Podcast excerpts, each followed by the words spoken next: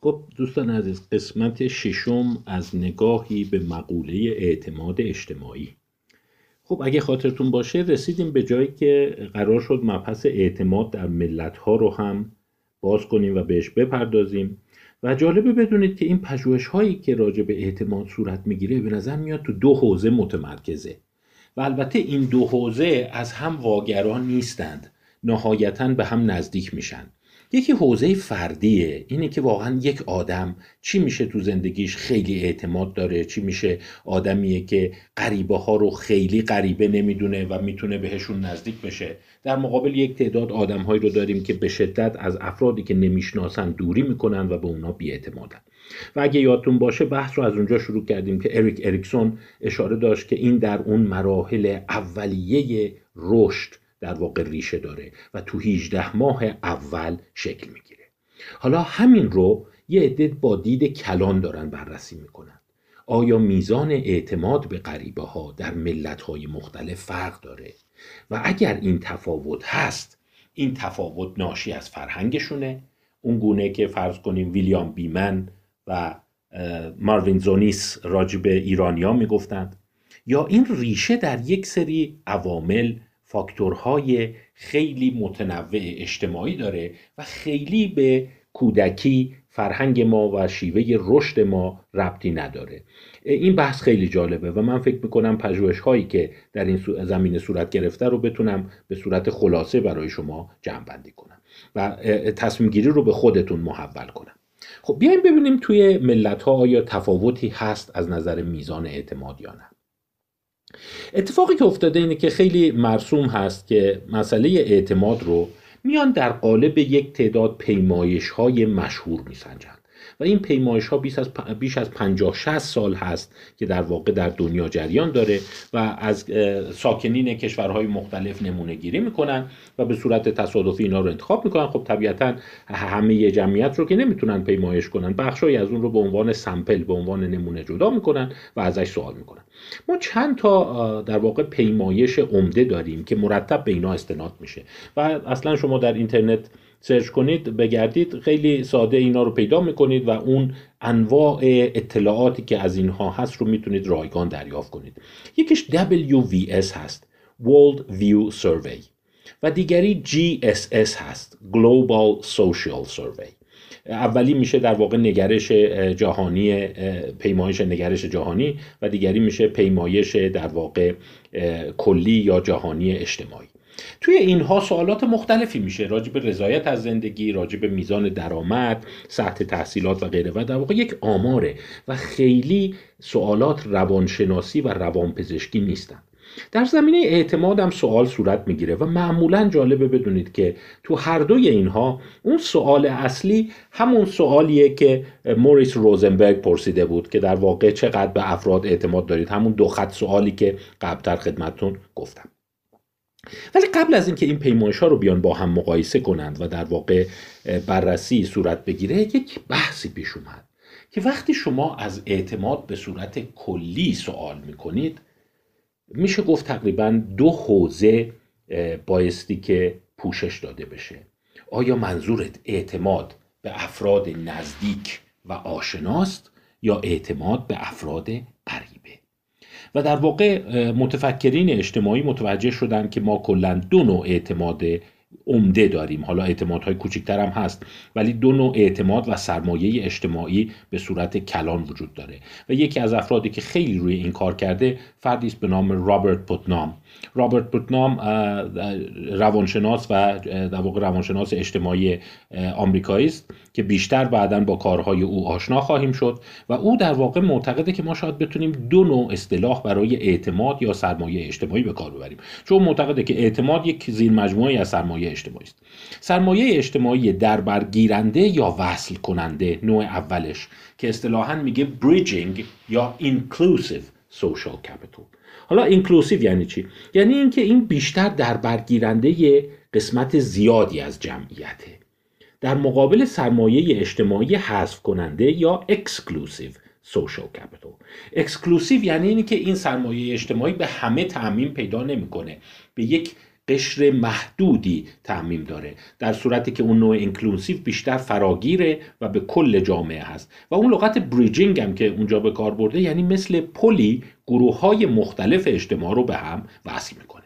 در نوع اول یعنی اون سرمایه اجتماعی در برگیرنده بیشتر اعتماد به همه است. به غریبه ها افرادی که همزبان شما نیستند. افرادی که ممکنه همکیش شما نباشند. همکار شما نیستند. افرادی که شما نمیشناسیدشون و در زندگی روزمره باهاشون سر و کار ندارید و غریبه حساب میشن.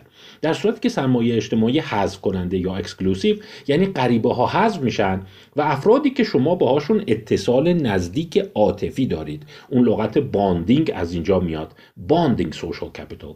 یعنی در واقع سرمایه اجتماعی و اعتماد به اونهایی که شما از نظر عاطفی بهشون نزدیک هستید. پوتنام و خیلی از جامعه شناسان معتقدند که اون نوع اول هست که در واقع تاثیر ای در اقتصاد رشد و توسعه داره. اینی که شما به برادر خودت اینی که شما به در واقع همکار خودت به منشی خودت به رئیس خودت اعتماد داشته باشی شاید اونقدر به توسعه اقتصادی بر نگرده. آدم خب باید برادر خودش به همسر خودش اعتماد داره. مهم اینه یه آدمی که تو سطح شهر داره تردد می‌کنه مغازه‌داری که شما اصلا نمیشناسیدش پزشکی که هیچ وقت او رو ندیدید بتونید به او هم اعتماد کنید. به همین دلیل در این پیمایش هایی که من اینجا خدمتتون نام بردم بیشتر تاکید بر اعتماد به غریبه هاست. یعنی اون سوال موریس روزنبرگ رو اومدن تغییرش دادن و یک بند اضافه کردن که آدمی که برای اول بار می‌بینی یعنی اصطلاح first رو توی زیر مجموعه قرار دادن. خب و از همین جهت social psychologist ها اون روانشناسان اجتماعی از مسئله شعاع اعتماد هم صحبت می‌کنن میگن یعنی که ما فقط مهم نیست که اعتماد رو بسنجیم.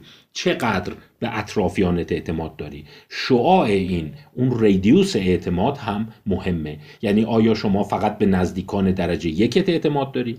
آیا به کل خانواده اعتماد داری؟ به کل آشنایان اعتماد داری؟ به کل هم محلی اعتماد داری؟ به کل هم سنفیات اعتماد داری؟ مثلا پزشکا به پزشکا اعتماد دارن بعد پزشکا به غیر سنفیاشون به مهندسا و معلمین هم اعتماد دارن و بعد همینجور این شعاع بزرگتر بشه. پس خیلی معتقد بودن در سنجش اعتماد فقط خود اعتماد مهم نیست شعاع اون هم مهمه. و به همین دلیل پرسشنامه هایی که طراحی شده که من در اسلاید شماره 53 یه مقدار به اینا اشاره می‌کنم شما اگر مشاهده بفرمایید مثلا اومدن تی پرسونال رو از تی فرست جدا کردن. تی فرست یعنی اعتمادت به اولین به کسی که اولین بار داری میبینیش. در صورتی که T personal یعنی آدمیه که مدتها باهاش در تماس هستی. یا مثلا پرسشنامه در واقع general trust scale رو در واقع میشه گفت مقیاس اعتماد عمومی رو یه inclusive اولش گذاشتند. یعنی اینی که کسی رو حذف نکنیم. بیایم شعاع اعتماد خیلی وسیع باشه. IGTS سوالاتش بیشتر برمیگرده به آدمایی که شما فقط یه بار تو زندگیت می‌بینی. و امکان اینی که بعدا باشون تماس داشته باشی هم خیلی کمه. آیا به غریبه ها هم اعتماد داری یا نه؟ و هم دلیل الان پرسشنامه هایی که یه خورده فراگیرتر از اون پیمایش های ملی و جهانی باشه پرسشنامه هست مثلا به نام Inclusive General Trust Scale یا IGTS که می‌بینید اون پیشوند اینکلوسیو رو داره یعنی در برگیرنده حذف کننده نیست. و اومدن همبستگی این پرسشنامه ها رو در اینجا نشون دادن. من از این نمونه جدول ها زیاد در این اسلاید دارم. برای اینکه باش آشنا بشید ببینید این بالا یه مثلث هست که این حجم نمونه رو مشخص می‌کنه که هر کدوم از اینها مثلا چند نفر اون رو پر کردند این یکی میانگین نمراتش رو مشخص می‌کنه. مثلا تو تی فرست دو ممیزه یک صدم. تی پرسونال سه ممیزه سه به صورت میانگین است. یعنی شما می‌بینید به صورت میانگین اعتماد مردم طبیعتا به افراد که می‌شناسند بیشتر از افراد غریبه هست. یا این در واقع global social survey همون پیمایش اجتماعی جهانی رو نشون میده که نمره میانگین مثلا اینقدر بوده. پس این خط وسط نمره میانگین رو نشون میده. و این یکی ضریب همبستگی های هر کدوم از اینها رو با هم مشخص می‌کنه که مثلا T first با T personal ببینید خیلی همبستگی بالایی نداره. 18 صدم هست. یا البته شاخص های دیگه هم باز می‌بینیم که همبستگیاشون خیلی زیاد نیست متوسط متفاوته یعنی شما باید ملغمه ای از پرسشنامه ها رو استفاده بکنی که یه ایده کلی دستت بیاد. همینجوری ساده نمی‌تونی بری از مردم و شهروندای یک مملکت بپرسی اعتمادتون چجوریه. باید زیر مجموعه هاش رو داشته باشین و هر کدوم از این عوامل رو مستقلا تحلیل بکنید و این نمونهش و اینایی هم که خب طبعا سه ستاره چهار ستاره داره اونایی هست که به صورت معنیدار در اومده و میزان معنیداریشون مشخص شده. حالا یکی از مثلا برداشت از ملغمه یا بتونیم بگیم از مجموع اینها همچین نموداری در اومده. که از اینها متعدد هست که کشورها یه خورده پایین بالا میشن. بسته به اینی که شما وزنی که داری میدی مثلا چقدر به S داده باشی چقدر به T first داده باشی بالاخره T personal T first روی همبستگی با هم دارن چقدر اون GSS تون باشه. ولی این رو به عنوان حالا یه نمونه نگاه کنید. این سطحی از اعتماد از نوع دربرگیرنده یعنی اونی که پیشوند inclusive داره رو شما در این جدول شماره 54 می‌بینید. باز من عذرخواهی می‌کنم اونایی که فایل صوتی گوش میدن طبعا بهتره که یا اسلاید رو جلوشون داشته باشن یا اینی که از اون نمونه تصویری استفاده کنن. ببینید بالاترین میزانهای اعتماد در سطح ملی مال اون چند کشور اسکاندیناویه. نروژ. نروژ اون بالا بالاست.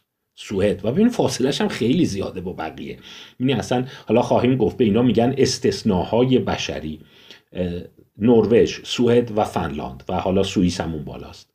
این چهارتا و بعد کانادا و بعد انگلیس بعد فرانسه بعد استرالیا همینجور میاد پایین آفریقای جنوبی هند و ایالات متحده مجارستان آلمان همینجور میاد پایین تا اینکه اعتماد کم میشه. می‌بینیم هلند و ایتالیا اعتماد زیاد نیست. و اینجا انبوه کشورها رو داریم می‌بینیم عراق رو داریم اردن رو داریم روسیه رو داریم فیلیپین رو داریم مراکش رو داریم حتی ژاپن رو داریم رومانی رو داریم و غیره. منتها چیز جالبی که شما نگاه کنید اینه که این منحنی با یک سری عواملی ارتباط داره. مثلا یکی از عواملی که ارتباط داره تولید ناخالص ملی است. حالا به غیر از چند تا استثنا که این پایینتر قرار گرفتن مثل ژاپن شما شاهد این هستین که کشورهای مرفه سوئیس، کانادا، سوئد، نروژ درآمد بیشتری دارن و بالاتر هستن. باز شاخص دیگه تحصیلاته. یعنی هر چقدر ملت ها تحصیلاتشون بیشتره میزان اعتمادشون به غریبه ها بیشتره. یعنی ما الان دو تا شاخص توی جهان در آوردیم. پولدارهای تحصیل کرده یعنی البته این رو من اصلاح کنم ملتهای پولدار تحصیل کرده حالا در تراز فردی من جداگانه بحث خواهم کرد. ولی هنوز این منحنی کامل نیست. این جدول نمودار کامل نیست. یه شاخص دیگه هم توش هست و اونم کلیک بعدی است. نگاه کنید من کلیک کردم و اینجا شما دیدید. فردگرایی در مقابل جمعگرایی. یعنی ما هر چقدر از سمت چپ به سمت راست حرکت می‌کنیم ما شاهد افزایش فردگرایی هستیم. و به طرز عجیبی شما می‌بینید که ملت هایی که اعتماد بالا دارند علاوه بر اینکه پولدارترند و تحصیلات بیشتری دارند فردگراتر هم هستند. یعنی شما نگاه کنید اونایی که شاخص فردگرایی بالا دارند. بالای شست دارن نمره رو. همینجور این منحنی شیبش رو به بالاست و کشورهای در واقع با اعتماد بیشتر رو در بر می‌گیره. و این توضیح میده که مثلا ژاپن چرا پایین تر قرار گرفته. یعنی با وجود اینه که ژاپن از نظر تحصیلات و از نظر درآمد در سطح بالایی قرار داره ولی از نظر اعتماد می‌بینی خیلی بالا نیست. خیلی پایینه. اصلا آدم نگاه می‌کنه این اعتماد پایین توی ژاپنیا یه ذره تعجب برانگیزه. شما نگاه کنید حتی مثلا از ترکیه یا لبنان اسپانیا مصر اینا حتی شاید پایینتر قرار گرفته باشه. چرا این گونه است؟ بحثی که صورت می‌گیره میگن که عامل سوم در واقع مقوله فردگرایی است. پس اگر شما بخواید نگاه کنید ملت هایی بیشترین اعتماد رو دارند که پول دارند تحصیلات بیشتری دارند و فردگراتر هستند. و اونهایی که میان در واقع آنالیز های دقیق آماده می‌کنن میگن حتی اگر شما اون دو شاخص اول یعنی درآمد و تحصیلات رو بذاری کنار باز مقوله فردگرایی با مسئله اعتماد به غریبه ها همبستگی داره. یکی از اون چالش های عجیب غریبه. چون که شما ممکنه اونوری فکر کنید بگید انسان هایی که جمعگرا هستن قاعدتا باید اعتماد بیشتری داشته باشن نه فردگراها ولی اجازه بدید من یک بحث کوتاهی راجع به این مقوله بکنم. چون که این نکته مهمیه و به درستی خیلی از جامعه شناسا و روانشناسای اجتماعی اشاره کردند که مفهوم فردگرا در مقابل جمعگرا غلط فهمیده شده و در واقع خیلی یک کاریکاتوری از اون رو تو ذهن دارند. که در واقع فکر می‌کنن فردگرا یعنی ملت های خودخواه و جمعگرا یعنی ملت های هم نودوست. یه مقدار فرق داره. این تفاوت هست و یادتون باشه یاماگیشی در واقع ازش نام بردیم قبلا بازم به کارهاش خواهیم پرداخت. یاماگیشی اشاره جالبی داشت که در واقع این کاریکاتوری از درک ما از مقوله فردگرایی در مقابل جمعگرایی است. بیایم ببینیم این مطالعه و تقسیم کشورها به فردگرا جمعگرا کجا خیلی وارد روانشناسی شد. یکی از افرادی که خیلی اسمش با این قضیه عجین هست روانشناسی است به نام هری ترایاندس یا هری تریاندیس. این فامیل یونانیه و در واقع تریاندیس متولد یونان هست. در زمان جنگ جهانی دوم از یونان مهاجرت می‌کنه بعد کانادا میره آمریکا میره و بعدا اونجا مقیم هست و تا سال گذشته هم زنده بوده. و تریاندیس یکی از افرادی است که نام او خیلی عجین هست با مطالعه جمعگرایی در مقابل فردگرایی. پس این اصطلاح collectivism individualism خیلی با این مرتبطه و یک شاخص خیلی معروفی رو هم ابدا کرده که شاخص فردگرایی جمعگرایی هست. این شاخص تو رده های مختلف از سوال می‌کنه و در واقع میسنجه. تریاندیس برای مطالب دیگه هم معروفه. مثلا یکی از کارهای معروف او مقیاس social desirability یا مقیاس مطلوبیت اجتماعی است. تریاندیس اینجوری متوجه شد و سیر تحول فکریش جالبه. من از تریاندیس خیلی در درسنامه های اعتیاد و تدریس برای دانشجویان و دستیاران تو مقوله اعتیاد بهره بردم. چون که یه چیز عجیبی که تریاندیس میگه اینه. میگه که ابتدای کار اینجوری فکر می‌کرد که مشرق زمینی ها دروغگو و صادق نیستند. و هر موقع ازشون سوال می‌کنی سوال های جواب ها رو به صورت پرت و پلا میدن و خیلی سعی می‌کنن که دروغ بگن. یعنی اولش یه نگرش منفی به در واقع جوامع مشرقی داشت. ولی همینجور که رفت جلو متوجه یه نکته شد که اینا دروغگو نیستند. اینا آدمای غیر صادقی نیستند. اینا بیشتر فرهنگ های شرم و حیا هستند. Shame cultures. و در این فرهنگ های شرم و حیا افراد معخوض به حیا هستند و نمیان راحت در واقع خطاهای خودشون رو بگن. این نگفتن خطاهاشون به دلیل فریبکار و دروغگو و شیاد بودنشون نیست. به این دلیل که اصولا حتی در محفل خصوصی هم اعترافشون به گناه و کارهای زشتشون خیلی سخت و دردناکه. و به همین دلیل او به جای اینی که بیاد اینها رو فریب کار بدونه میگه از مقیاسی نام می‌بره به نام social desirability یا مطلوبیت اجتماعی. میگه انسانهایی هستن که همیشه سعی دارن یک چهره خوب از خودشون تو جمع نشون بدن چهره اخلاقی مهربان اعتماد کننده و چهره انسانی. منتها هدفشون فریب دادن یا سوء استفاده از شما نیست بلکه خجالت می‌کشن واقعیت رو بگن. و در واقع این فرهنگ خجالت است. من این رو توی پژوهش هایی یه مقداریش هم حتی منتشر شد و کارهایی که بود این بود که ما خیلی از مراجعین رو می‌دیدیم توی کلینیک ها که می اومدن و آزمایش ادرارشون مثبت بود و این افراد می‌گفتن که ما مواد مصرف نکردیم. و وقتی این رو مقابله می کردیم در مطالعات چند کشوری با اون همکارایی که داشتن تو اروپا و آمریکا مریض می‌دیدن متوجه می شدیم که مثلا میزان همخانی آزمایش ادرار با ادعای بیماران شاید نزدیک 80 درصده. یعنی خیلی کم تفاوت داره. ولی ما اینجا بالای 50 درصد بالای 60 درصد بود. یعنی ما متوجه می شدیم مثلا 20 درصد می‌گفتن مواد زدن در صورتی که 40 خورده درصد آزمایش ها مثبت بود. و همکاران غربی این تصور رو در ابتدا داشتن که خب شاید اینا میترسن. میترسن که مثلا توی پروندهشون بره. میترسن پلیس اینا رو بگیرن. و بعد از اینکه ما با WHO سازمان های جهانی اینا خیلی جلسات مشترک داشتیم حتی اونا از کلینیکا ایران دیدن کردن خیلی تعجب کردن. گفتن نه این داستانی نیست که اینا رو دستگیر می‌کنن یا اینا از ترس عقوبت و مجازات و اینی که نمی‌دونم شغلشون رو از دست بدن دروغ میگن. گاهی اوقات می‌دونی طرف هیچ نه هیچ انگیزه ای نباید داشته باشه که دروغ بگه. ولی در این حال آزمایش ادرار مثبتش رو گردن نمی‌گیره و قبول نمی‌کنه. و این خیلی قشنگ با این کارهای collectivism هری تریاندیس جمعگرایی هری تریاندیس معنی داره. میگه در این فرهنگ ها مردم باید تلاش بکنن که چهره دوست داشتنی و مطلوبی رو نشون بدن. و واقعا هم این رو ما توی مریض ها می‌دیدیم. بعد از چند جلسه که باشون کار می‌کردیم می‌گفتیم خب برای چی دروغ میگی؟ خب که مواد زدی. میگه خب خجالت می‌کشم. شما همه زحمت می‌کشید. این کلینیک پرستارا زحمت می‌کشن. پزشکا زحمت می‌کشن. روانشناسا زحمت می‌کشن. و بعد من اینجوری زحمات اونا رو دارم خراب می‌کنم میرم مواد می‌زنم. من از الکی میگم که نه نمی‌زنم دارم خوب میشم. و این شاید دوستان عزیز شاید به بحث امروز ما خیلی ربط نداشته باشه ولی همکارانی که دارن پژوهش می‌کنن یا پزشکان و درمانگران حواسشون باشه ما در فرهنگ های فریب نیستیم در فرهنگ های شرم و حیا هستیم.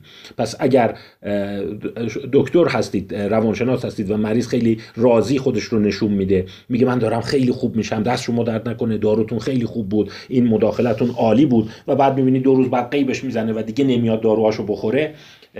این احتمالا در همون چارچوب social desirability است که تریاندیس خیلی خوب اندازه گیری کرده بود. هر چقدر به سمت کشورهای مثل ژاپن و اینا میریم اینه یعنی روش نمیشه به پزشک بگه که کارت خوب نیست. حتی یه جاهایی میاد میگه داروت خیلی هم اثر کرد. و این حتی باعث میشه که همکاران ما یه مقدار گول بخورن. می‌بینی خیلی از داروها میگن آره معجزه می‌کنه. ما به هر کی دادیم راضی بوده. به این راحتی نمی‌تونی بگی اثر کرده. علاوه بر اینکه می‌تونه اثر placebo یا دارو نما باشه خیلی از مواقع بیماران دارن به خاطر احترام یا شرم و حیایی که دارن مأخوذ به میشن و میگن دارو اثر کرده. و خیلی از همکاران واقعا می‌تونن بگم گول می‌خورن و شاید ریشه ای در بخشی از مداواهایی که امروزه زیر سوال هست از نظر علمی ولی تو جامعه خیلی پذیرفته شدن. همین خجالتیه که خب حالا این جوشونده و دمنوشو که به من دادی. من اگه بگم دستش رو رد کنم بگم که این جواب نداده خیلی بده. در صورتی که تو تمدن‌های فردگرا وقتی شاخص ایندیویدوالیسم میره بالا صاف تو روی پزشک میگن دارود مفت نیارزید هیچ ارزشی نداشت پولم هم بیخودی عدد دادی. من حتی ازت ممکنه شکایتم بکنم. و این در اونجا شاید واقعیت رو بهتر بتونید درک کنید. حالا از این مبحث دور نشیم. این شاخص مشهوری که او داره در واقع individualism and collectivism scale هست که چهار محور داره. محور افقی جمعگرا محور عمودی جمعگرا محور افقی فردگرا و محور عمودی فردگرا. حالا این رو می‌تونید از اینترنت بگیرید. سوالاش جالبه. مسئله افقیش اینه. افقی فردگرا یعنی من خیلی درگیر موفقیت خودم هستم. خیلی دوست دارم خوشبخت باشم. خیلی پیشرفت خودم برام مهمه. در صورتی که افقی جمعگرا میگه که خیلی پیشرفت بقیه همونقدر برای من مهمه. اینی که دیگران هم امتیازی به دست بیارن برام مهمه. و شاخص عمودی فردگراش بیشتر رقابت فردی رو مطرح می‌کنه و عمودی جمعگرا بیشتر مقوله در واقع حکم پذیری و تسلیم شدن به دستور بالاترها پیشینیان و بزرگتر حالا پرسش نامش به این صورت است. و می‌بینید شاخص هاش خیلی با هم همبستگی ندارن. مثلا شاخص COL که collectivism هست با افقی با عمودش یه همبستگی داره. ولی وقتی شما نگاه می‌کنید individual با collectivism خیلی همبستگیش کمه و گاهی اوقات حتی منفی میشه. پس ما دو محور داریم. در محور کالکتیویسم افراد خیلی به نزدیکان و اطرافیان خودشون احساس دین می‌کنن و حس می‌کنن باید از اونها حرف شنوی داشته باشن در فردگرای عکسانه. ولی فراموش نکنید این که داره احساس منفع احساس همدلی داره احساس این داره که ما منافع مشترک داریم منظورش برای کل جامعه نیست. منظورش نزدیکان خودشه. یعنی رابرت پوتنام درست فهمیده بود. در اون فرهنگ جمعگرا وقتی صحبت میشه که من همونقدر موفقیت اطرافیان برای من مهمه که موفقیت خودم یا حس می‌کنم کاری رو که می‌خوام بکنم باید با مشورت و هماهنگی اطرافیان باشه منظورش کل ملت نیست. منظورش دوستان نزدیک و بستگان نزدیکشه. و این تصور رو نباید پیدا کنید که جمعگرایان یعنی اینکه خوشبختی ملت رو در, در نظر دارن فردگرایان فقط خوشبختی خودشون. نه این فقط شعاع اعتمادشون رو نشون میده. توشیو یا ماگیشی که ازش نام بردیم و عرض کردم دو سال پیش از دنیا رفت. کارهای برجسته تو زمینه اعتماد کرده. یک کتاب قبلتر ازش معرفی کردم. دو کتاب دیگه هم اینجا هست. Reward and Punishment in Social Dilemmas و اصلا کتابی به نام Trust The Evolutionary Game of Mind and Society. من تا پیشنهاد می‌کنم این دو کتابش رو بذارید تو اولویت های بعدیتون. اون کتابی که قبلا من مطرح کردم Trust و Social Dilemmas جدیدتر هست و در واقع در برگیرنده این دو کتاب توشیو یاماگیشی هم هست. توشیو یاماگیشی ژاپنی بود و راجع به همین مسئله بیاعتمادی ژاپنیا که اینا چجور در پرسشنامه های ملی اینقدر نمره پایین میارن. آره برای اینکه میگه به غریبا و بعد این رو من فکر کنم خیلی از شما باور نداشتید. یعنی همتون فکر می‌کردین ژاپنیا همشون به همدیگه خیلی اعتماد دارن. در صورتی که نه اینجوری نیست. اتفاقا ژاپنی ها هر چقدر به سمت جمعگرایی میرن اون احساس اینکه غریبه ها رو باید خیلی مواظب باشی. غریبه ها خطرناکن هست. حتی ضرب المثل میگه. من حالا نمی‌دونم چقدر هست این چون نوشته هاش از ژاپنی به انگلیسی ترجمه شده و بعد بخوام میگه حتی مثال های زیادی میگه که خیلی از ضرب المثل اون اصیل ژاپنی اینه که اگه یارو رو نمی‌شناسی پس حتما دزده. یعنی این باوری که غریبه ها همه دزدن و دارن کلک می‌زنن یه مقدار ریشه در اون کالکتیویسم داره. جمله مشهوری است که ابتدای کتاب تراست اعتمادش نوشته و جاجای آثارش دنبال اثبات اینه. میگه جامعه جمعگرا ایجاد امنیت می‌کند اما اعتماد را از بین می‌برد. The collectivist society produces security but destroys trust. این کاریه که سالیان سال کار توشی و یاماگیشی نشون داده بود و نشون داده بود اون جوامع آسیا جنوب شرقی در واقع به نزدیکان خودشون خیلی اعتماد دارن ولی اتفاقا به غریبه ها اعتماد ندارن. اون جوامع فردگراست که به غریبه ها اعتماد دارن و فاصله اعتماد غریبه به آشناشون کمتره تا فاصله اعتماد جوامع جمعگرا. من فکر می‌کنم حالا ما پژوهش های در ایران هم لازم داریم و صورت هم گرفته و من به اونا نپرداختم. ولی حس شما هم احتمالا اینو میگه. وقتی می‌بینی بچه محل طرفی هم ولایتیش هستی فامیل حتی خیلی دورش هستی یه دفعه ناگهانی اعتماد عجیبی به هم پیدا می‌کنید.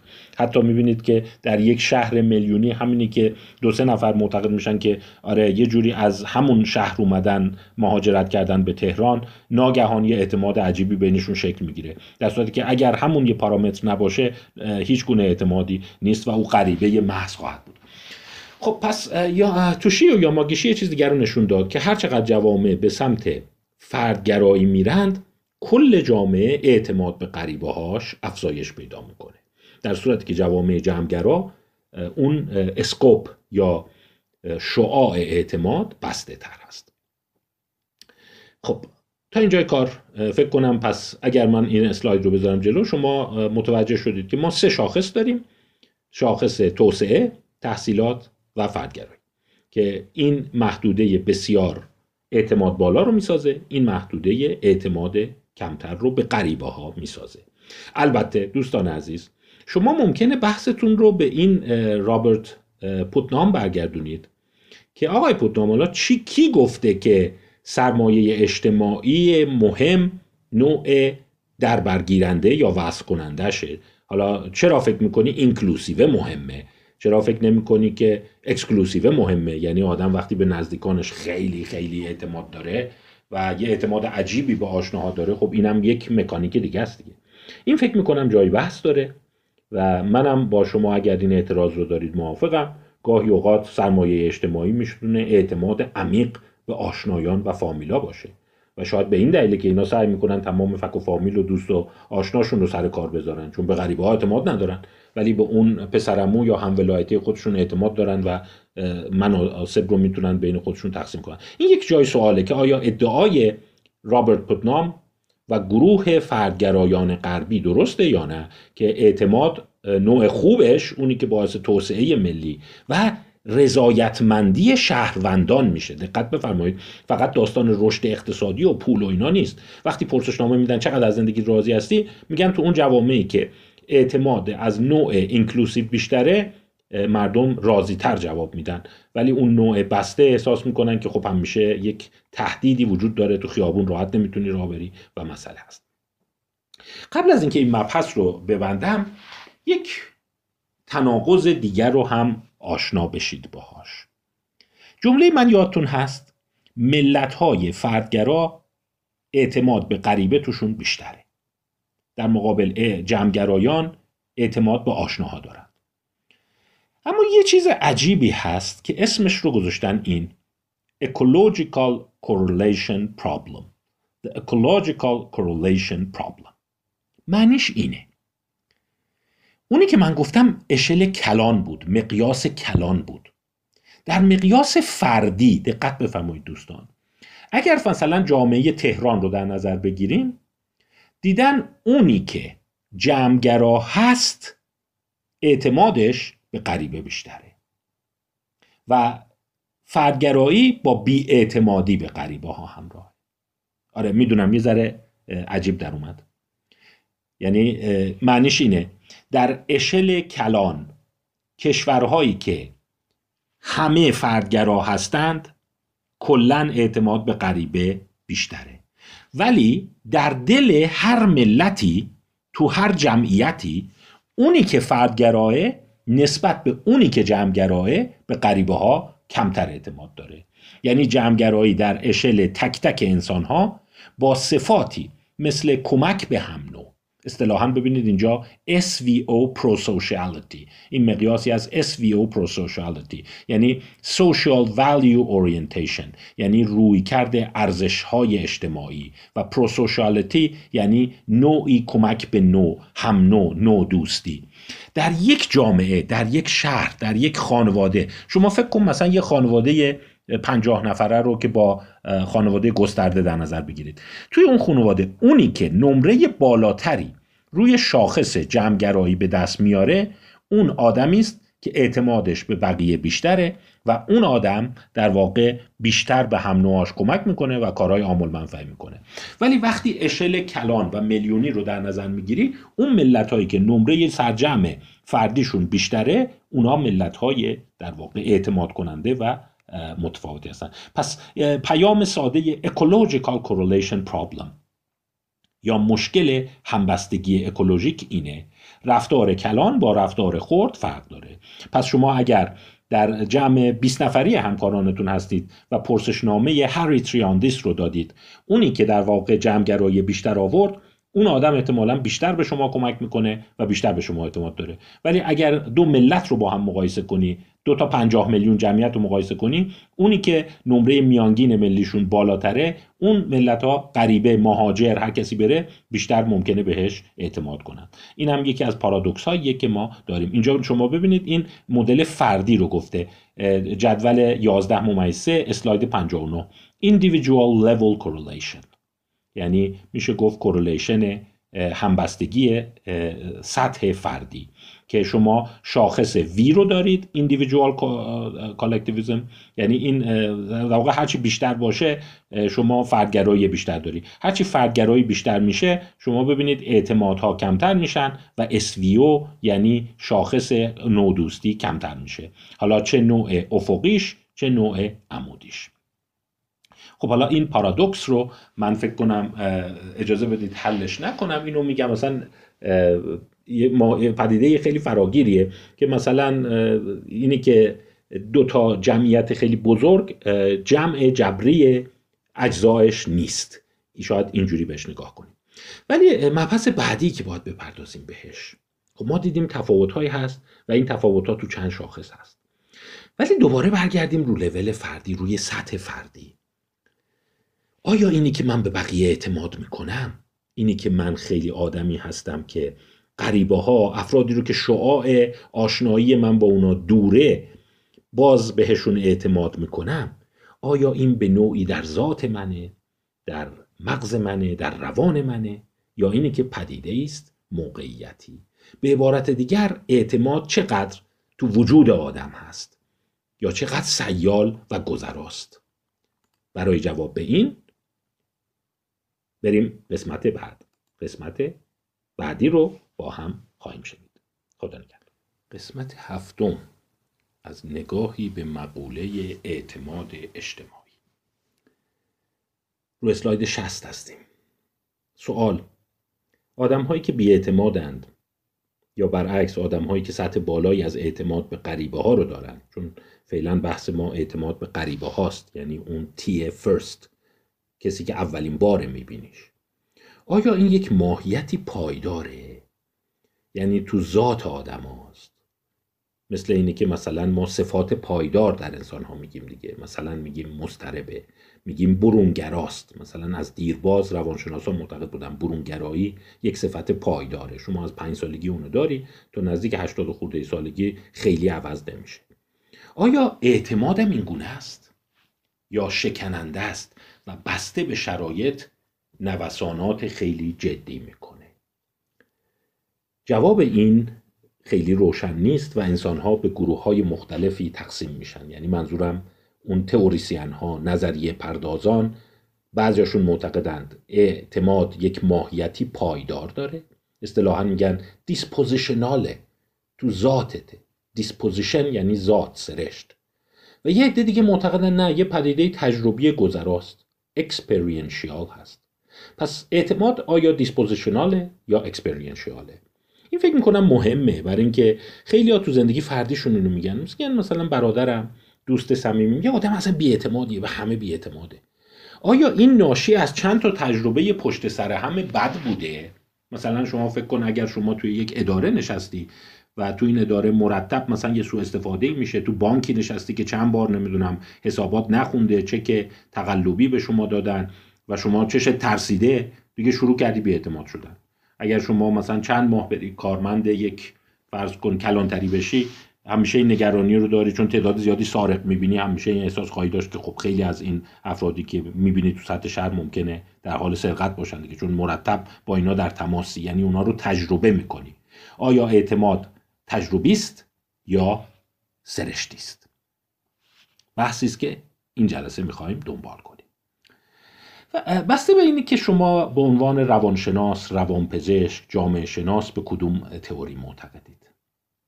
و من فکر می‌کنم که باید آدم شروع کنه سوگیری خودش رو به یکی از این تئوری ها به یکی از این نظریه ها دنبال بکنه. یا فرضیه ها بگیم فرضیه اول میگه impressionable years hypothesis. یا فرضیه سالهای تأثیر پذیر این همون چیزیه که اوج اون رو در نوشته های اریک اریکسون می‌بینید. معتقدن در دوران رشد سالهای طلایی وجود داره که تو اون سالها شما اگر از اطرافیانت از دوستانت از بستگانت به خصوص از والدینت رفتارهای اعتمادزا ببینی این صفت تا آخر عمر تو دلت میمونه. پس فرضیه اول impressionable years سالهای تأثیر پذیر در مقابل فرضیه دیگر یا هایپوتز دیگری هست که میگه lifelong openness to experience. در واقع تحت تاثیر تجربه بودن برای تمام عمر. یعنی شما ممکنه تا 20 سالگی خیلی آدم خوشبینی باشی بعدش چند تا اتفاق بیفته. یه کلاهبردار به تورت بخوره پولاتو بالا بکشه بعد تا چند سال خیلی بدبین باشی خیلی بیاعتماد باشی بعد دوباره یه آدم خوب تو زندگیت بیاد اون آدم خوب تغییرات ایجاد کنه. بعد نمی‌دونم دوره ای بری یه جا استخدام بشی که حس کنی که اینجا خیلی اداره درستیه همه خوب دارن کار می‌کنن شما هم شروع کنی به همه اعتماد کنی. بعد برعکس دوباره اون شرکتت ورشکست شه اون مدیر عامل دستگیر شه بعد یه صحبت از باند اختلاس و اینا بشه بعد شما دوباره رو اثر بذاره. یعنی آدمایی که ما تو سطح شهر داریم می‌بینیم چقدر محصول رشد و کودکی و احیانا وراستشون هستند و چقدر محصول وقایعی هستند که چند هفته پیش چند ماه پیش چند سال پیش همینجور به حسب تصادف وارد زندگیشون شده. ما دو نوع دو نگاه عمده به مقوله اعتماد داریم. طبعا اگر شما یه مقدار به سمت روانشناسی بیولوژیک روانپزشکی بیولوژیک روانکاوی متمایل باشید اون فرضیه اول impressionable years برای شما جذاب تره و اگر شما بیشتر به سمت اقتصاد مدرن اقتصاد لیبرالی یا مقوله های اجتماعی متمایل باشی شاید دوست داشته باشی بیشتر به این سو در واقع متمایل بشی. البته این رو هم خدمتتون بگم که همیشه شما در وسط یا یک جایی در وسط این دوتا خواهید بود. هیچ انسانی نیست که معتقد باشه شما بر اساس ژنتیک و 18 ماه اولت. حتی اریک اریکسون هم اینجوری معتقد نبود. اون تو دیگه تثبیت میشه و تا آخر عمر عوض نمیشه. و طرف مقابل هم این گونه نیست که فکر کنه همه انسان ها تابلوی سفیدند. و بسته به اینی که چقدر به طور کلاهبردار یا آدمای درست خوردن خواهد داشت. ولی می‌خوایم ببینیم که اقربه به کدوم سو بیشتر متمایله و علم امروزی چی میگه. خب اگر شما به نوع سالهای اولیه زندگی معتقد باشی شما به چیزهایی مثل شخصیت صفت کاراکتر سرشت اینا معتقد خواهی بود. تو نظریه اعتماد معمولا چند تا پارامتر رو خیلی مهم می‌دونن در اینجا. یک مقوله انتقال بین نسلی اعتماد. در واقع transgenerational.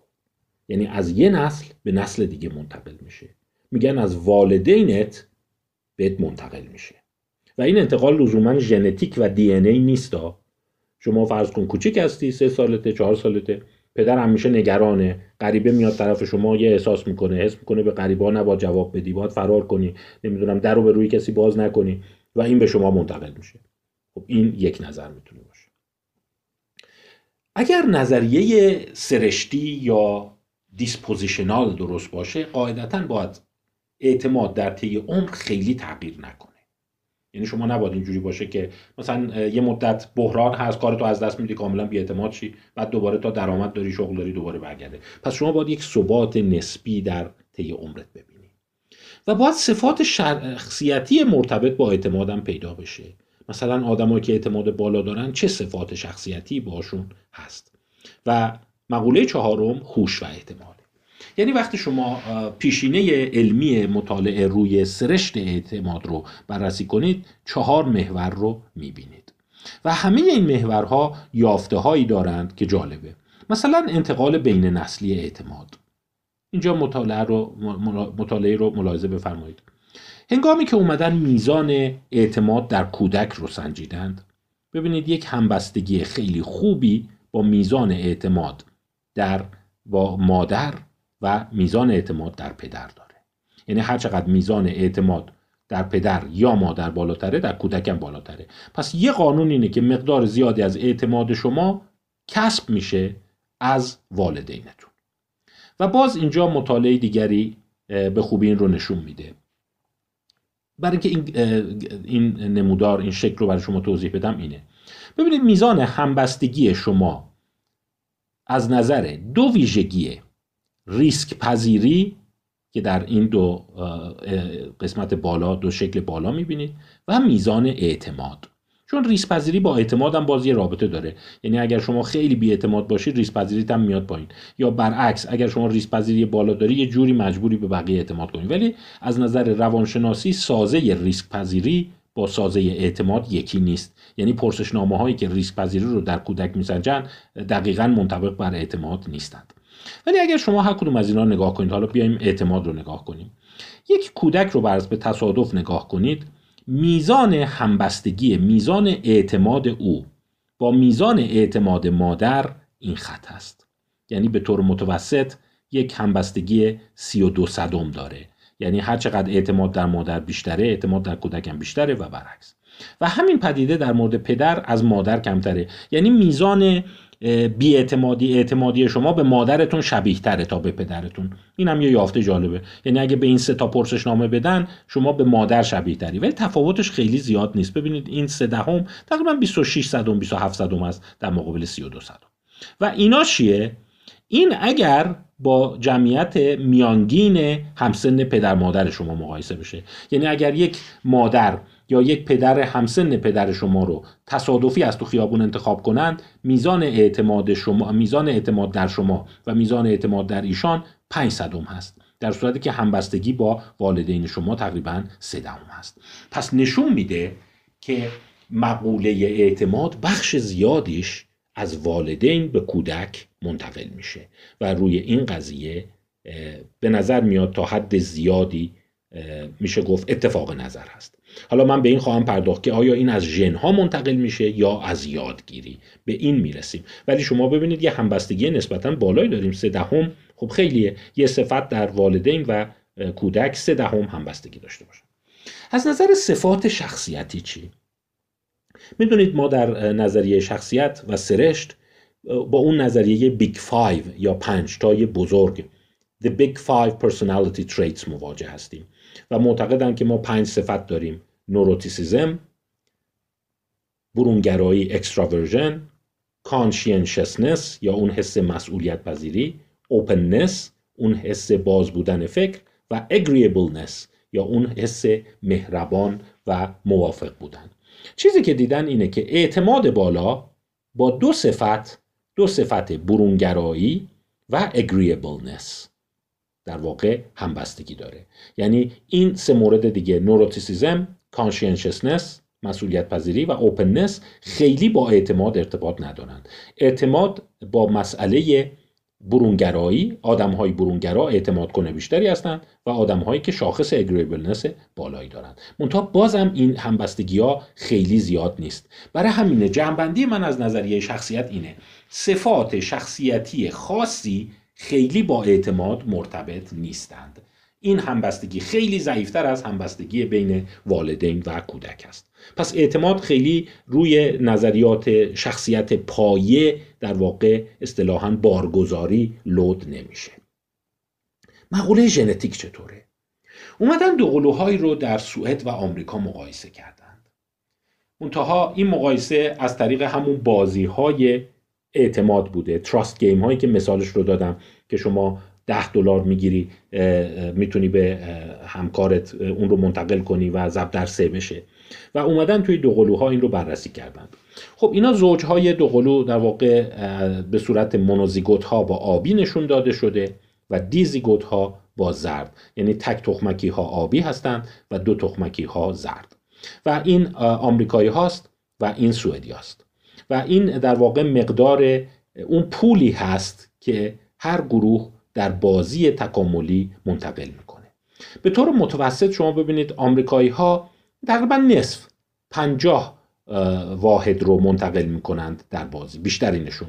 ولی یه عده هم هر صد رو منتقل می‌کنن یه عده کمی هم هیچی منتقل نمی‌کنن در اون بازی. خاطرتون هست که البته گفتم اون بازی نوع جدیدش اینه که یا یا منتقل می‌کنی یا نمی‌کنی. در این مقاله و مقالات مشابه این بررسی از این نیست که یا منتقل می‌کنی یا نمی‌کنی. بس بررسی بر این است که چه مقدارش رو منتقل می‌کنی. اگر مثلا به شما ده دلار داده شده آیا کل ده دلار رو می‌ذاری توی این قمار اعتماد گونت؟ یا اینکه 5 دلارش رو می‌ذاری یا کمترش رو چیزی که جالبه اینه که خب تو سوئدیا خیلی اعتماد بیشتره.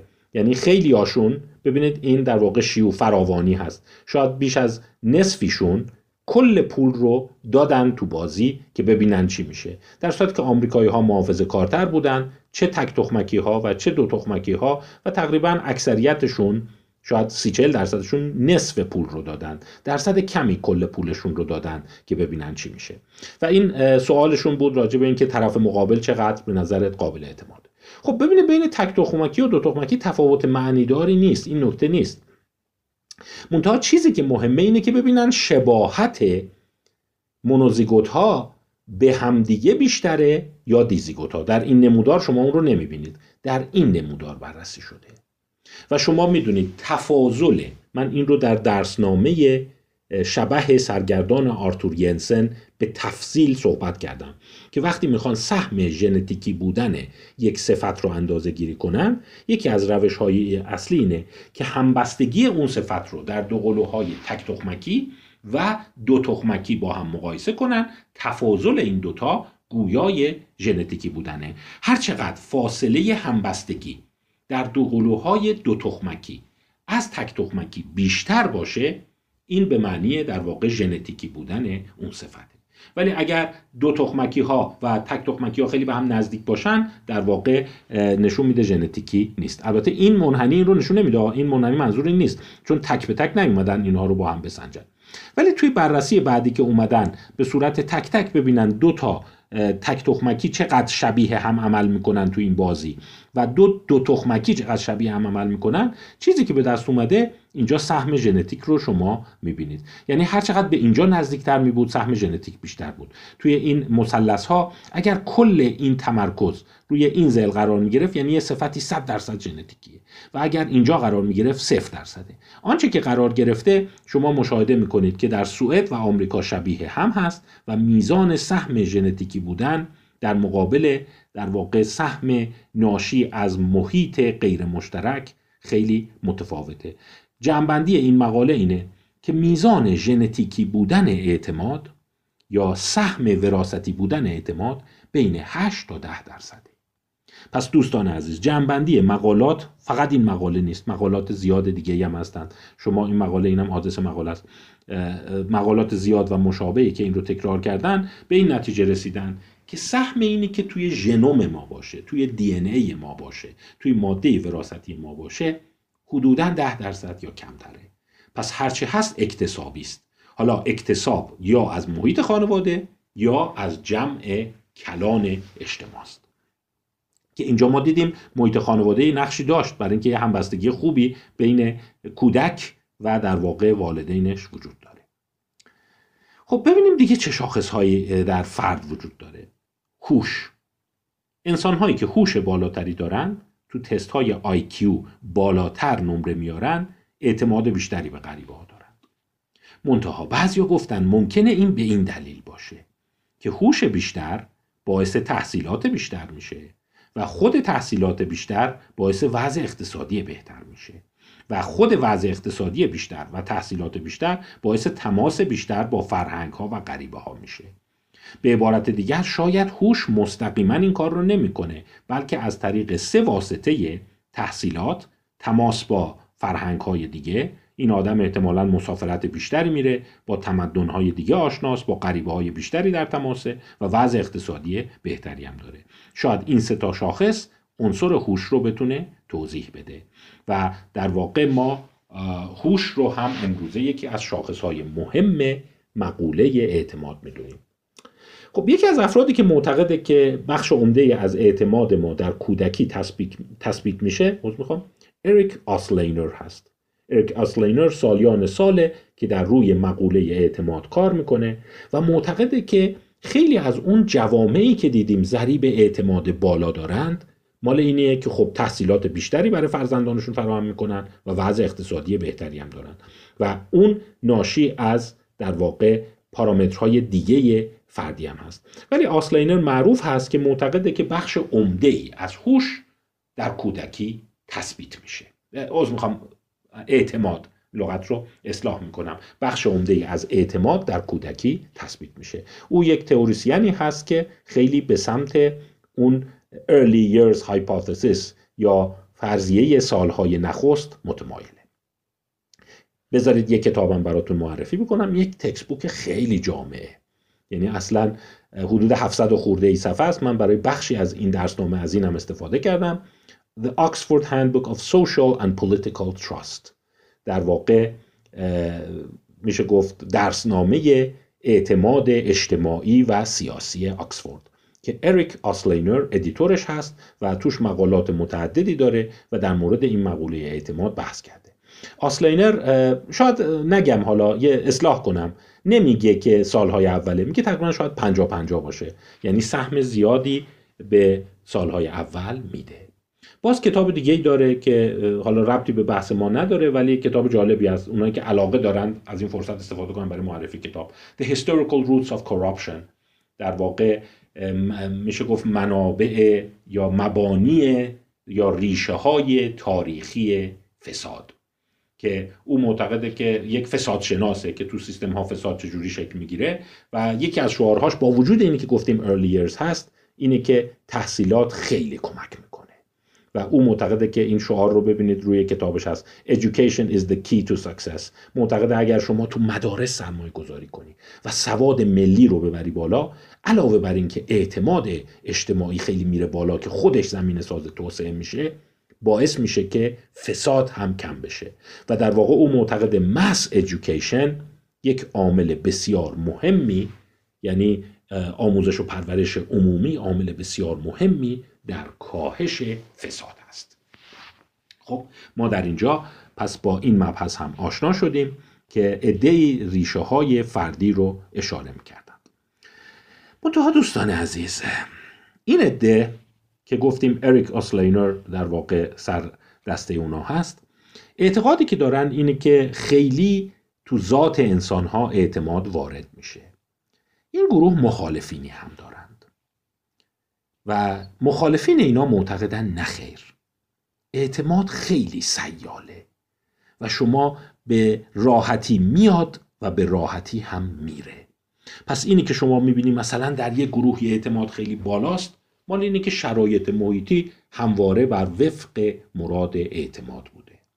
و در واقع مطالعاتی که کردن میگن خیلی به مسئله کودکی و خانواده و اینا نپردازید.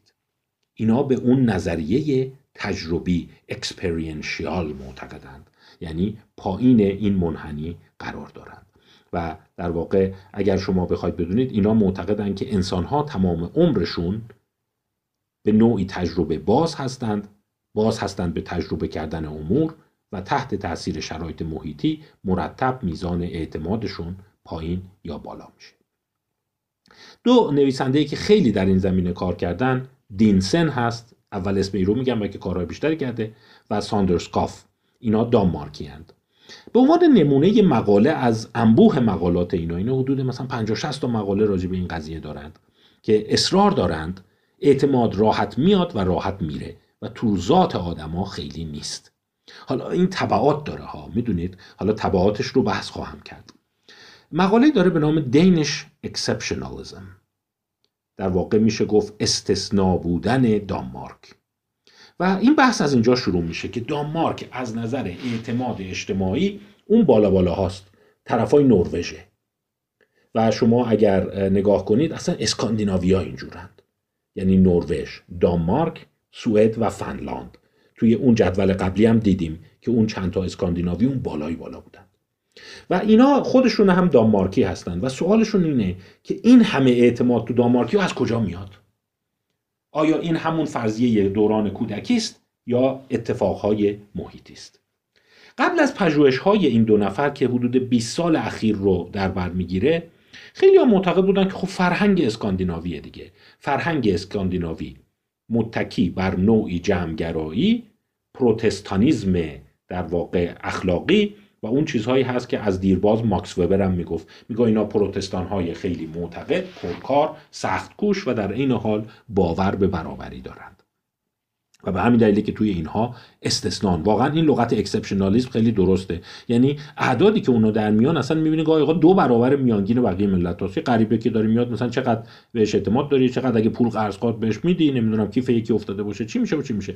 و یادتون باشه توی اون حالا مطالعه که گفتیم خیلی هم علمی نیست ولی ریدرز دایجست انجام داده بود. اون کیف پولایی که 50 دلار توش بود مینداخت تو سطح شهر. دیدیم فنلاند و اینا همیشه اون بالاها قرار می‌گرفتند حالا سوال اینه که اینا از کجا به این درجه از اعتماد و سرمایه اجتماعی رسیدند دینسن یه چیز کشف جالب کرده. میگه که ببین اتفاقا برخلاف اونا که فکر می‌کنن که این ریشه در تمدن اسکاندیناوی فرهنگ عمیق پروتستانی و باور به سختکوشی و عدالت محوری مردم اروپای شمالی هست نداره.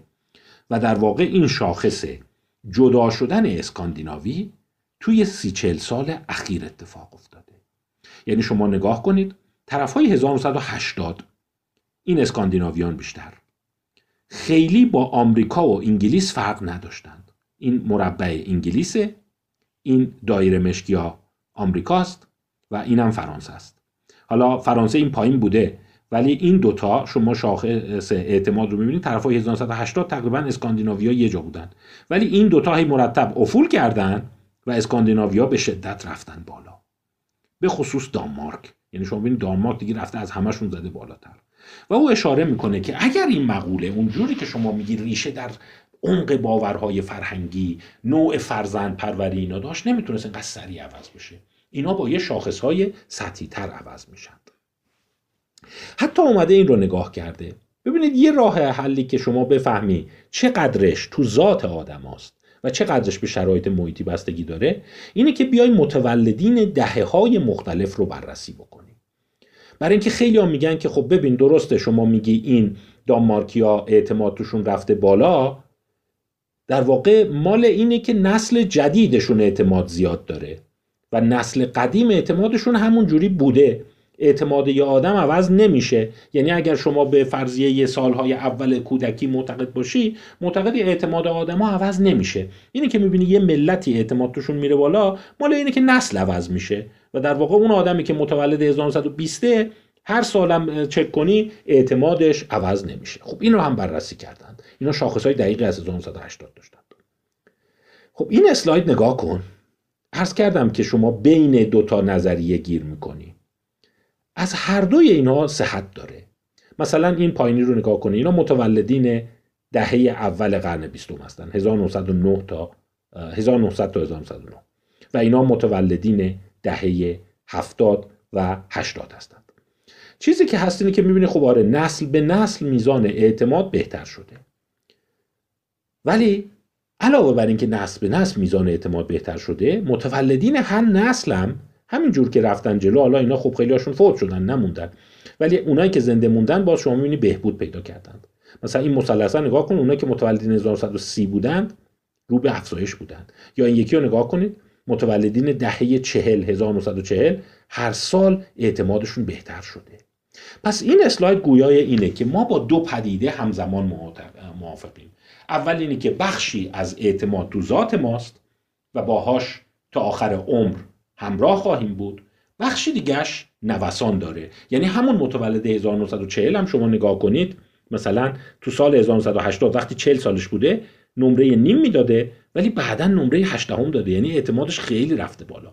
و این منحنی رو خیلی از روانشناسا میگن نشون میده بیش از اینی که تو ذات ما باشه وابسته به شرایط محیط است. و دینسن و همکارش که دانمارکی هستند خیلی به نفع این قضیه صحبت می‌کنن که اعتماد یک مقوله گذرای اجتماعی است. شرایط اجتماعی که بهتر میشه رو به بهبود میره شرایط اجتماعی که بدتر میشه افول می‌کنه. این دوستان گفتم ارزشش چی؟ ارزشش اینه که با این اسلایدی که شما می‌بینید و اگر دانمارک و اسکاندیناوی رو به عنوان یک نمونه نگاه کنید البته عکسش هم هست آمریکا و انگلیس که داره افول می‌کنه. به این نتیجه خواهید رسید که این سوال رو جواب میده که مثلا ما در ایران باید چه بکنیم؟ آیا این تو ذات فرزند پروریمونه آیا رفتار والدینمونه یا اینی که شرایط گذرای محیطی است؟ دینسن معتقد شرایط گذرای محیطی است. میگه خیلی به این داستان که ریشه چند صد ساله داره ریشه چند هزار ساله داره ریشه در باورها و اسطوره های ملی داره نپردازید. اعتماد ببینید اینجا تقریبا دو برابر شده. توی یک نسل 1940 در صورتی که این آدم خب همون فرهنگ رو ریشه های سنتی و کودکی رو داشته. پس دینسن معتقده که اعتماد بسیار سیاله و اگر شما شرایط جامعه رو دستکاری کنی تو مدت کوتاهی می‌تونه جامعه از این رو به اون رو بشه. توی اسکاندیناوی رو به بالا رفته و همونطور که خواهم گفت در آمریکا رو به پایین رفته. خب شاخص های دیگه رو اومده بررسی کرده خب چه شاخص های ممکنه به این کمک کرده که رفته بالا؟ یکیش در واقع احتمالا تحصیلاته که تحصیلات رفته بالا. خب همینجور که تحصیلات رفته بالا آدما اعتماد بیشتری کردن. ولی باز یه چیز عجیب دیگه هست. ممکنه شما بگین که خب وضع اقتصادی اسکاندیناویا خیلی خوب شده. ولی اینجا شاخص نابرابری است ضریب جینی. چیز عجیبی که شما می‌بینید در اسکاندیناویا و دانمارک از 1980 تا 2010 نابرابری بیشتر شده. یعنی به عبارت دیگه با وجود اینی که نابرابری هی داره سال به سال زیاد میشه ولی اعتماد عمومی خوشبینی عمومی هم افزایش پیدا کرده. یعنی تونسته اصل, ناب... اثر نابرابری رو خونسا بکنه. اینجا وجود مهاجران رو داریم. یه دلیلی که قبلا می‌گفتن اسکاندیناویا در واقع اعتماد توش بالاست اینه که می‌گفتن مهاجرت بهش کمه. فرانسه چرا پایینه؟ می‌گفتن این از اقوام مختلف اومدن و در نتیجه باعث شده جامعه اعتماد نداشته باشه. شما افراد زیادی از شاخ آفریقا اومدن از خاورمیانه اومدن از کشورهای دیگه اومدن. در نتیجه شما این شاخصی رو که اینجا می‌بینیم این اسپانیا انقدر پایینه. این به دلیل اون مهاجرینه. وقتی دو قوم با هم قاطی میشن اعتماد عمومی میاد پایین. ولی اینجا نشون داده که در دانمارک ببینید مرتب میزان مهاجرت زیاد شده. از سال 1980 تا 2010 با این حال اعتمادم زیاد شده. و اینجاست که مسترپیس یا شاهکار دینسن خودش رو نشون میده. در واقع معتقد آنچه که باعث افزایش اعتماد میشه نهادها سالم بشنن بانک ها ادارات شهرداری ها و معتقده که اعتماد بیش از آنی که خلاصه نظریه دینسن اعتماد بیش از آنی که محصول فرهنگ باورهای سنتی اعتقادات فردی سبک فرزند پروری باشه محصول سلامت و اعتماد به نهادهای اجتماعی. اینی که شما مثلا فدراسیون ها شرکت ها بانک ها شهرداری ها رو مورد وسوق داشته باشید کافیه و اون می‌تونه تمام عناصر کودکی و فرهنگی رو هم خونسا بکنه. خب پس ببینید یه مقدار بحث می‌تونه به چالش های اجتماعی هم کشیده بشه. یعنی شما مثلا چند تا بانک رو خیلی سر و سامان بدید نمی‌دونم مؤسسات کارخونه ها عرضه کننده ها تولید کننده ها اینا بتونن درست عمل بکنند. اصطلاحی که اون به کار می‌بره اینه institutional trust و quality. Institutional trust and quality. کیفیت و اعتماد به institution ها. institution می‌تونه همه چی باشه. حالا شامل مدارس هست شهرداری بانک نمی‌دونم شهربانی پلیس همه اینا هست. و معتقده وقتی اونا درست میشن خیلی سریع مردم از اون جو بیاعتمادیشون در میان. و این اصلا ربطی به اینی که مادرش چجور بزرگش کرده و نمی‌دونم این تو ذات فرهنگش نمی‌دونم غریب ستیزی هست و اینا اصلا نیست. همین گروه یه بررسی خیلی قشنگ دیگه کردن. میزان اعتماد در نسل دوم مهاجران. چیزی که در آوردن اینه اونایی که به این کشورها مهاجرت می‌کنند نسل دومشون تقریبا میزان اعتمادشون با بومی های اون کشور یکیه. در صورتی که کلی از باورهای فرهنگی سنتی و مذهبی رو با خودشون می‌برند. یعنی همون غذاها رو می‌خورند همون زبان رو با خانوادهشون صحبت می‌کنن. طرز فرزند پروریشون همونه ولی ناگهان میزان اعتماد دقیقا یا نزدیک به دقیقا برابر با کشور میزبان میشه.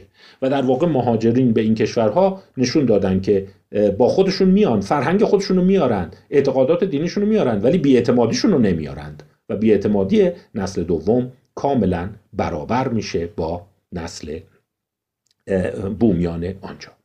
خب پس این کشف قشنگیه. یعنی به نظر من من چون میگم توی صحبت های قبلی هم که داشتم اون آیا بشر پیروز خواهد شد و مقالات دیگه این داستانی که ریشه خیلی از بیاعتمادی های بشر به هم دیگه ریشه های هزاران ساله داره این کلاف سردرگمه که به این راحتی درست نمیشه و نمی‌دونم جنگ اقوام جنگ قومیت ها جنگ ادیان لاقل برخی از جامعه شناسان و روانشناسان و روانپزشکان میگن اونقدری که ما فکر می‌کنیم ذاتی نیست. بعد بینی همینی که شما بانک اعتماد داشته باشی به شهرداری اعتماد داشته باشی ناگهان تمام اون بیاعتمادی بخار میشه و میره هوا. لاقل تجربه مهاجرت های خاص به اسکاندیناوی این رو نشون داده.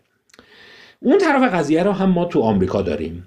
این اسکاندیناویا بالا رفتن رو ببینید خیلی خوب نشون دادن میزان اعتماد رو اون طرفش هم این آقای رابرت پوتنام هست که گفتم بیشتر راجبش صحبت خواهم کرد. این عکس گویای اینه که این فرد جهتگیری سیاسی داره و به کدام جناح وصله دیگه. از اوباما نشان افتخار گرفته بود و کتابهاش خیلی مورد اشاره اوباما بود. دو تا کتاب مشهور داره. برای اونایی که می‌خوان واقعا جامعه آمریکا رو عمیقتر بشناسند. و بفهمن که این مطالب اخیر چجوری توضیح داده میشه به نظر من کتاب های خوبیه. منتها کتاب اول یا قدیمی ترش اونی که سال 2000 هست نه. بولینگ الون به تنهایی بولینگ رفتن. که این اشاره می‌کنه که از سالهای 1950 بیاعتمادی مرتب تو جامعه آمریکا رو به افزایش بوده. و این عکس اسکاندیناوی حرکت کرده. با وجود اینی که خیلی از شاخصهای فرهنگیشون عوض نشده. این کتاب رو البته میگم ایرادی که داره اینه که این جنبندی های زیادی تا سال 2000 داره ولی تا سال از 2000 به بعد یه دفعه بازی عوض میشه. حالا فرصتی شد من راجع به این بیشتر توضیح خواهم داد که مثلا در تا سال 2000 تقریبا جرم به شدت توی شهرهای بزرگ آمریکا رو به بالا بوده. ولی بعد از اون یک افت ناگهانی پیدا میشه به نام Great American Crime Decline یعنی کاهش بزرگ جرم در آمریکا که اون اصلا یه معماست اون خودش یه درسنامه جدا می‌خواد که چگونه یه دفعه جهت بردار عوض شد و ناگهان جرم رو به افزایش ناگهان رو به پایین اومد و حتی کتاب های خیلی جذاب چه از منظر روانشناسی چه از منظر جامعه شناسی چاپ شده. مثلا Freakonomics ستیون لویت که او معتقده که سقط جنین در بعضی کانونهای پرآسیب در جمعیت هایی که معتاد بودن بزهکار بودن باعث شد سی سال بعد در واقع چون قانونی شده بود سی سال بعد ما با افت رفتار مجرمانه مواجه شیم. یه عده دیگه معتقدن که نه سیاست خشن زندانی کردن قاچاقچیان و مصرف کنندگان مواد مخدر و های خورده پا باعث شد که این اتفاق بیفته. خلاصه این یکی از اون بحثاییه که من فکر کنم آدم باید خیلی روش فکر کنه. اما کتاب جدیدترش مال 2015 هست. من این رو در اون سخنرانی استعداد و نخبه گرایی بحث کردم. کتاب خوبی است. Our Kids The American Dream in Crisis. فرزندان ما رویای آمریکایی در بحران. و اشاره او اینه که همینجور که داریم میریم جلو تحصیلات داره برای پولدارها میشه. و آمار خوبی که نشون داده اینه که فقط مختص به آمریکا نیست خیلی در دنیا داره این اتفاق میافته. و در واقع تو کشورهایی که فقرا دسترسی به تحصیلات عالیهشون کاهش پیدا می‌کنه اعتمادی و به تبع اون نارضایتی و عدم رضایت از زندگی به شدت افزایش پیدا می‌کنه.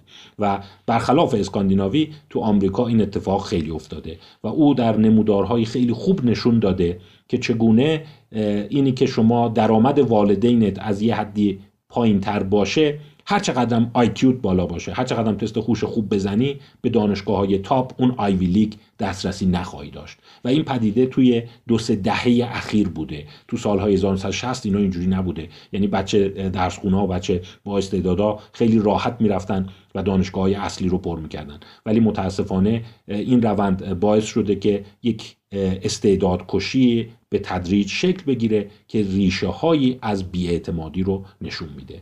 مثلا این در کتاب بولینگ الونشه که شما ببینید مثلا مسئله همون سوال معروف موریس روزنبرگ که چند درصد معتقدین اکثریت مردم میشه بهشون اعتماد کرد. ببینید از 1960 که حدود 50 خورده درصد بوده رسیده به نزدیک 30 درصد. یا شما این کوهورت ها یا گروه های سنی مختلف رو می‌بینید که همینجوری رو به افوله. اونایی که متولدین قبل از 1930 بودند اونا خیلی اعتماد بالا داشتن. 80 درصدشون به غریبه ها اعتماد داشتن. در صورتی که این متولدین در واقع سالهای 1960 به بعد هی داره رقم میاد پایین. البته این رو که شما نگاه می‌کنید این خط صافه. یعنی عملا بیشتر عوض شدن نسل ها رو داره نشون میده تا افته در تغییر باورهاشون. یعنی این به نفع فرضیه سالهای اول زندگی است. باز اینجا اتفاق دیگه که داره میفته البته این خیلی شاید به اعتماد رب نداشته باشه ولی به نظرم آمار قشنگی بود که خیلی تعجب آوره من باورم نمی‌شد این آمار آمار ساعت داشته باشه ولی این رو دوستان دقت کنید. 1978 یا 79 مثلا این باشه.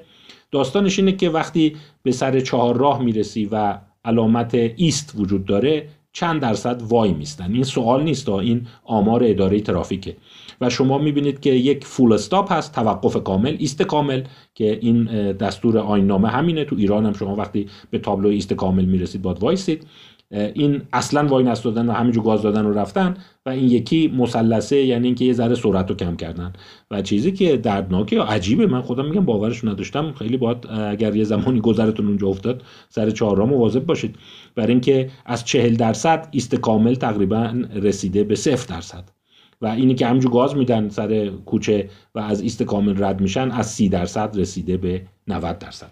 حالا این رابرت پوتنام گفتم جریان سیاسی و فکریش جزء میشه گفت معترضینه دیگه. الان الان من نمی‌دونم داره چیکار می‌کنه ولی احتمالا با شرایط فعلی جزء معترضین است که بفرما. گفتم که این بیاعتمادی رو به افزایشه و شما عوارضش رو به صورت این بحران ها خواهید دید. حالا میگم یه زمانی بشه تحلیل اینا اهمیت داره چون واقعا ما به تقابل فرد در مقابل جامعه و مسئله رفتار در دوران کودکی. چون ممکنه بعضیان بیان همینو بگن بگن خب درسته هست ولی رابرت پوتنام فقط شاخص های اجتماعی رو نگاه کرده. شاید به سبک فرزند پروری شاید هنوز و 18 ماه اول داره عوض میشه. مادرها دارن یه جور دیگه بچه ها رو بزرگ می‌کنن که ما شاهد این تفاوت رفتاری هستیم. ولی باز اینجا خب شاخص مهم دیگری است که این تعداد وکلا نسبت به جمعیت و این تعداد پلیس نسبت به جمعیت هست که شما می‌بینید از سال 1900 رو به افزایش بوده. یعنی داره یه مقدار جمعیت پلیسی تر میشه و این باز نشان از بیاعتمادی است.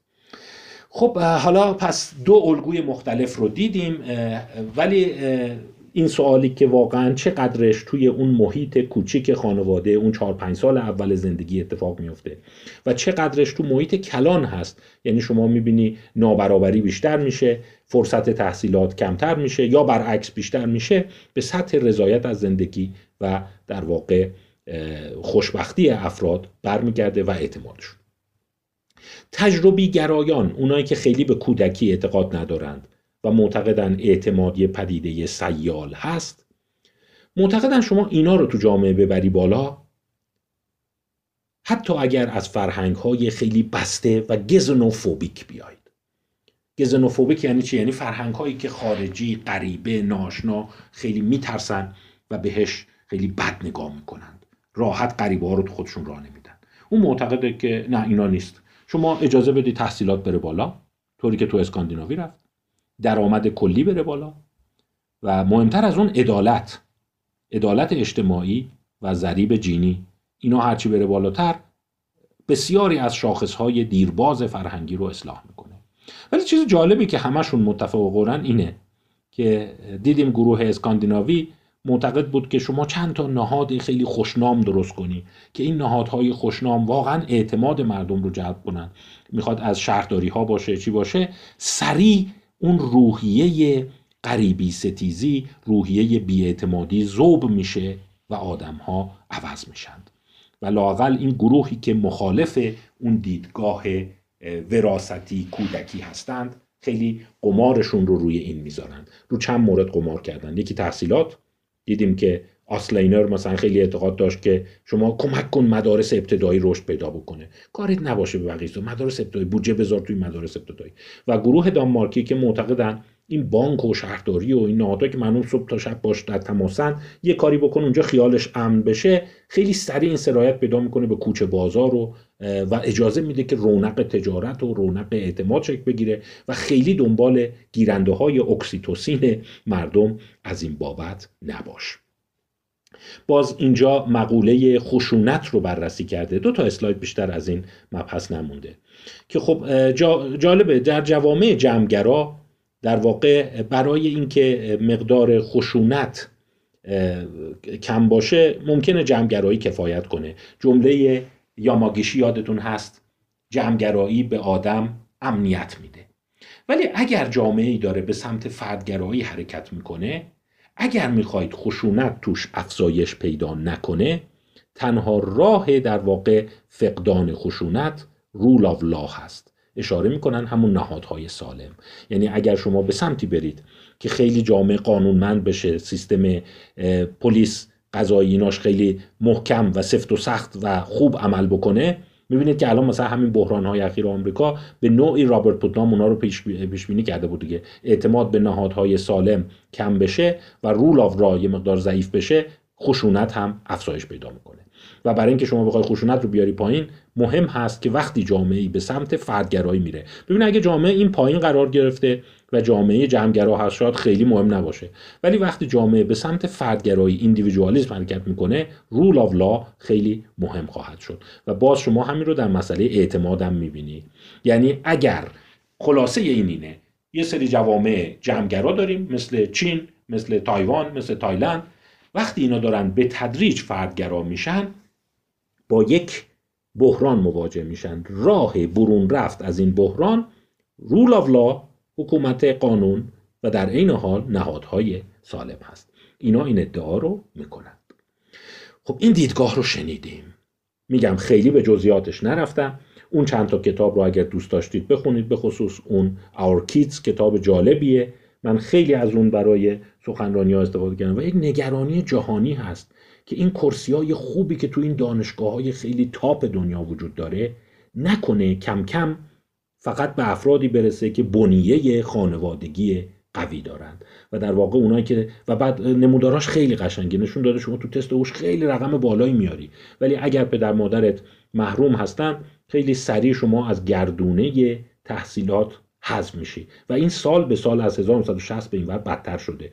و برخی آمارها هست که اگر شما می‌خوای دانشکده پزشکی قبول شی می‌خوای دانشگاه هاروارد قبول شی می‌خوای MIT قبول شی تقریبا باید یک خانواده قوی داشته باشی و نمره هوش شما و نمره تحصیلی شما داره هی پلش افت می‌کنه. و اینا بعدا تبعاتی می‌ذاره توی رشد علم. چون خیلی ها این رو میگن. میگن که رشد درخشان علم شاید ممکنه کند بشه و اون تو دهه های هفتاد هشتاد شما می‌بینید فیزیک اینقدر رشد کرده بود و شاخص های خیلی خوبی داشتن. الان بیشتر به نظر میاد به کمیت گرایش کرده و هنوز کشف های خیلی جوندار و اینا مثل اون قدیم نیست. این دید منتقدان اینا هستن که جهتگیری های سیاسی خاصی دارن تو دنیا. منتها من فکر شما باید به عنوان یک فرد علاقه اینا رو بشناسید. چون نقطه مقابلش میاد دست که میگه نه درآمد رفته بالا و همه چی داره درست میشه. خب من این مبحث رو اینجا ببندم. جلسه بعد می‌خوام راجع به مبانی زیستیش صحبت کنم. یعنی برگردیم به این داستان که اکسیتوسین و مغز و neurotransmitter و اینا چقدر اثر داره. شاید یه ذره اونوری افراطی داریم میگیم. همش شد که درآمد اجتماعی همش شد ضریب جینی همش شد مسئله نهادهای سالم. حالا بیولوژی چه کار می‌کنه؟ خب ژن و بیولوژی و اکسیتوسین هم یه مقدار راجبش صحبت کنیم. تا جلسه بعد خب عرض سلام خدمت دوستان. قسمت هشتم از نگاهی به مقوله اعتماد اجتماعی. تو جلسات قبل یه مقدار راجع به مسائل اجتماعی اقتصادی و در واقع سیاست های کلان کشورها در ایجاد مسئله اعتماد صحبت کردیم. این جلسه می‌خوام یه ذره چرخش کنم و بیام به طرف بیولوژی و مبانی زیستی که اینه که به یه نفر ما اعتماد می‌کنیم به یه غریبه اعتماد می‌کنیم. چه یافته های زیست شناسی نوروشیمی و میشه گفت نورونی وجود داره و در واقع علم عصب شناسی در این مورد چی میگه. اگر بخوام یک مرور خوبی از مقالات بکنیم تا چندی است که الان در واقع این سیاست اینجوری شکل گرفته که ما در روابط بین فردی و روابط اجتماعیمون در واقع چند ماده یا ناقل شیمیایی داریم که خیلی اینها مرسوم هست و معروف شدن به اینه که تاثیر می‌ذارن روی روابط بین فردی ما. از یه طرف ما دوپامین رو داریم که خیلی مقالات راجع به مسئله میل و جذابیت وجود داره و اشاره می‌کنن که دوپامین به خصوص دوپامینی که در قسمت های قاعده مغز ترشح میشه ارتباط عجیبی داره با اینی که ما به یک امر یا یک انسان یا یک رفتار جذب بشیم و اون رفتار برای ما لذت بخش باشه. در مورد میل جنسی و تمایل جنسی و رفتارهای جنسی پای هورمون‌های جنسی باز هست.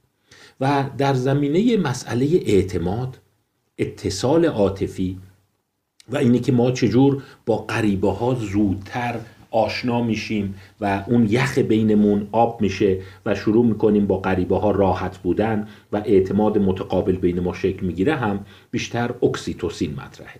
یعنی توی این رفتار اجتماعی ما معمولا از چند ماده شیمیایی یاد میشه که شاید شما در اسلاید 88 رو می‌بینید.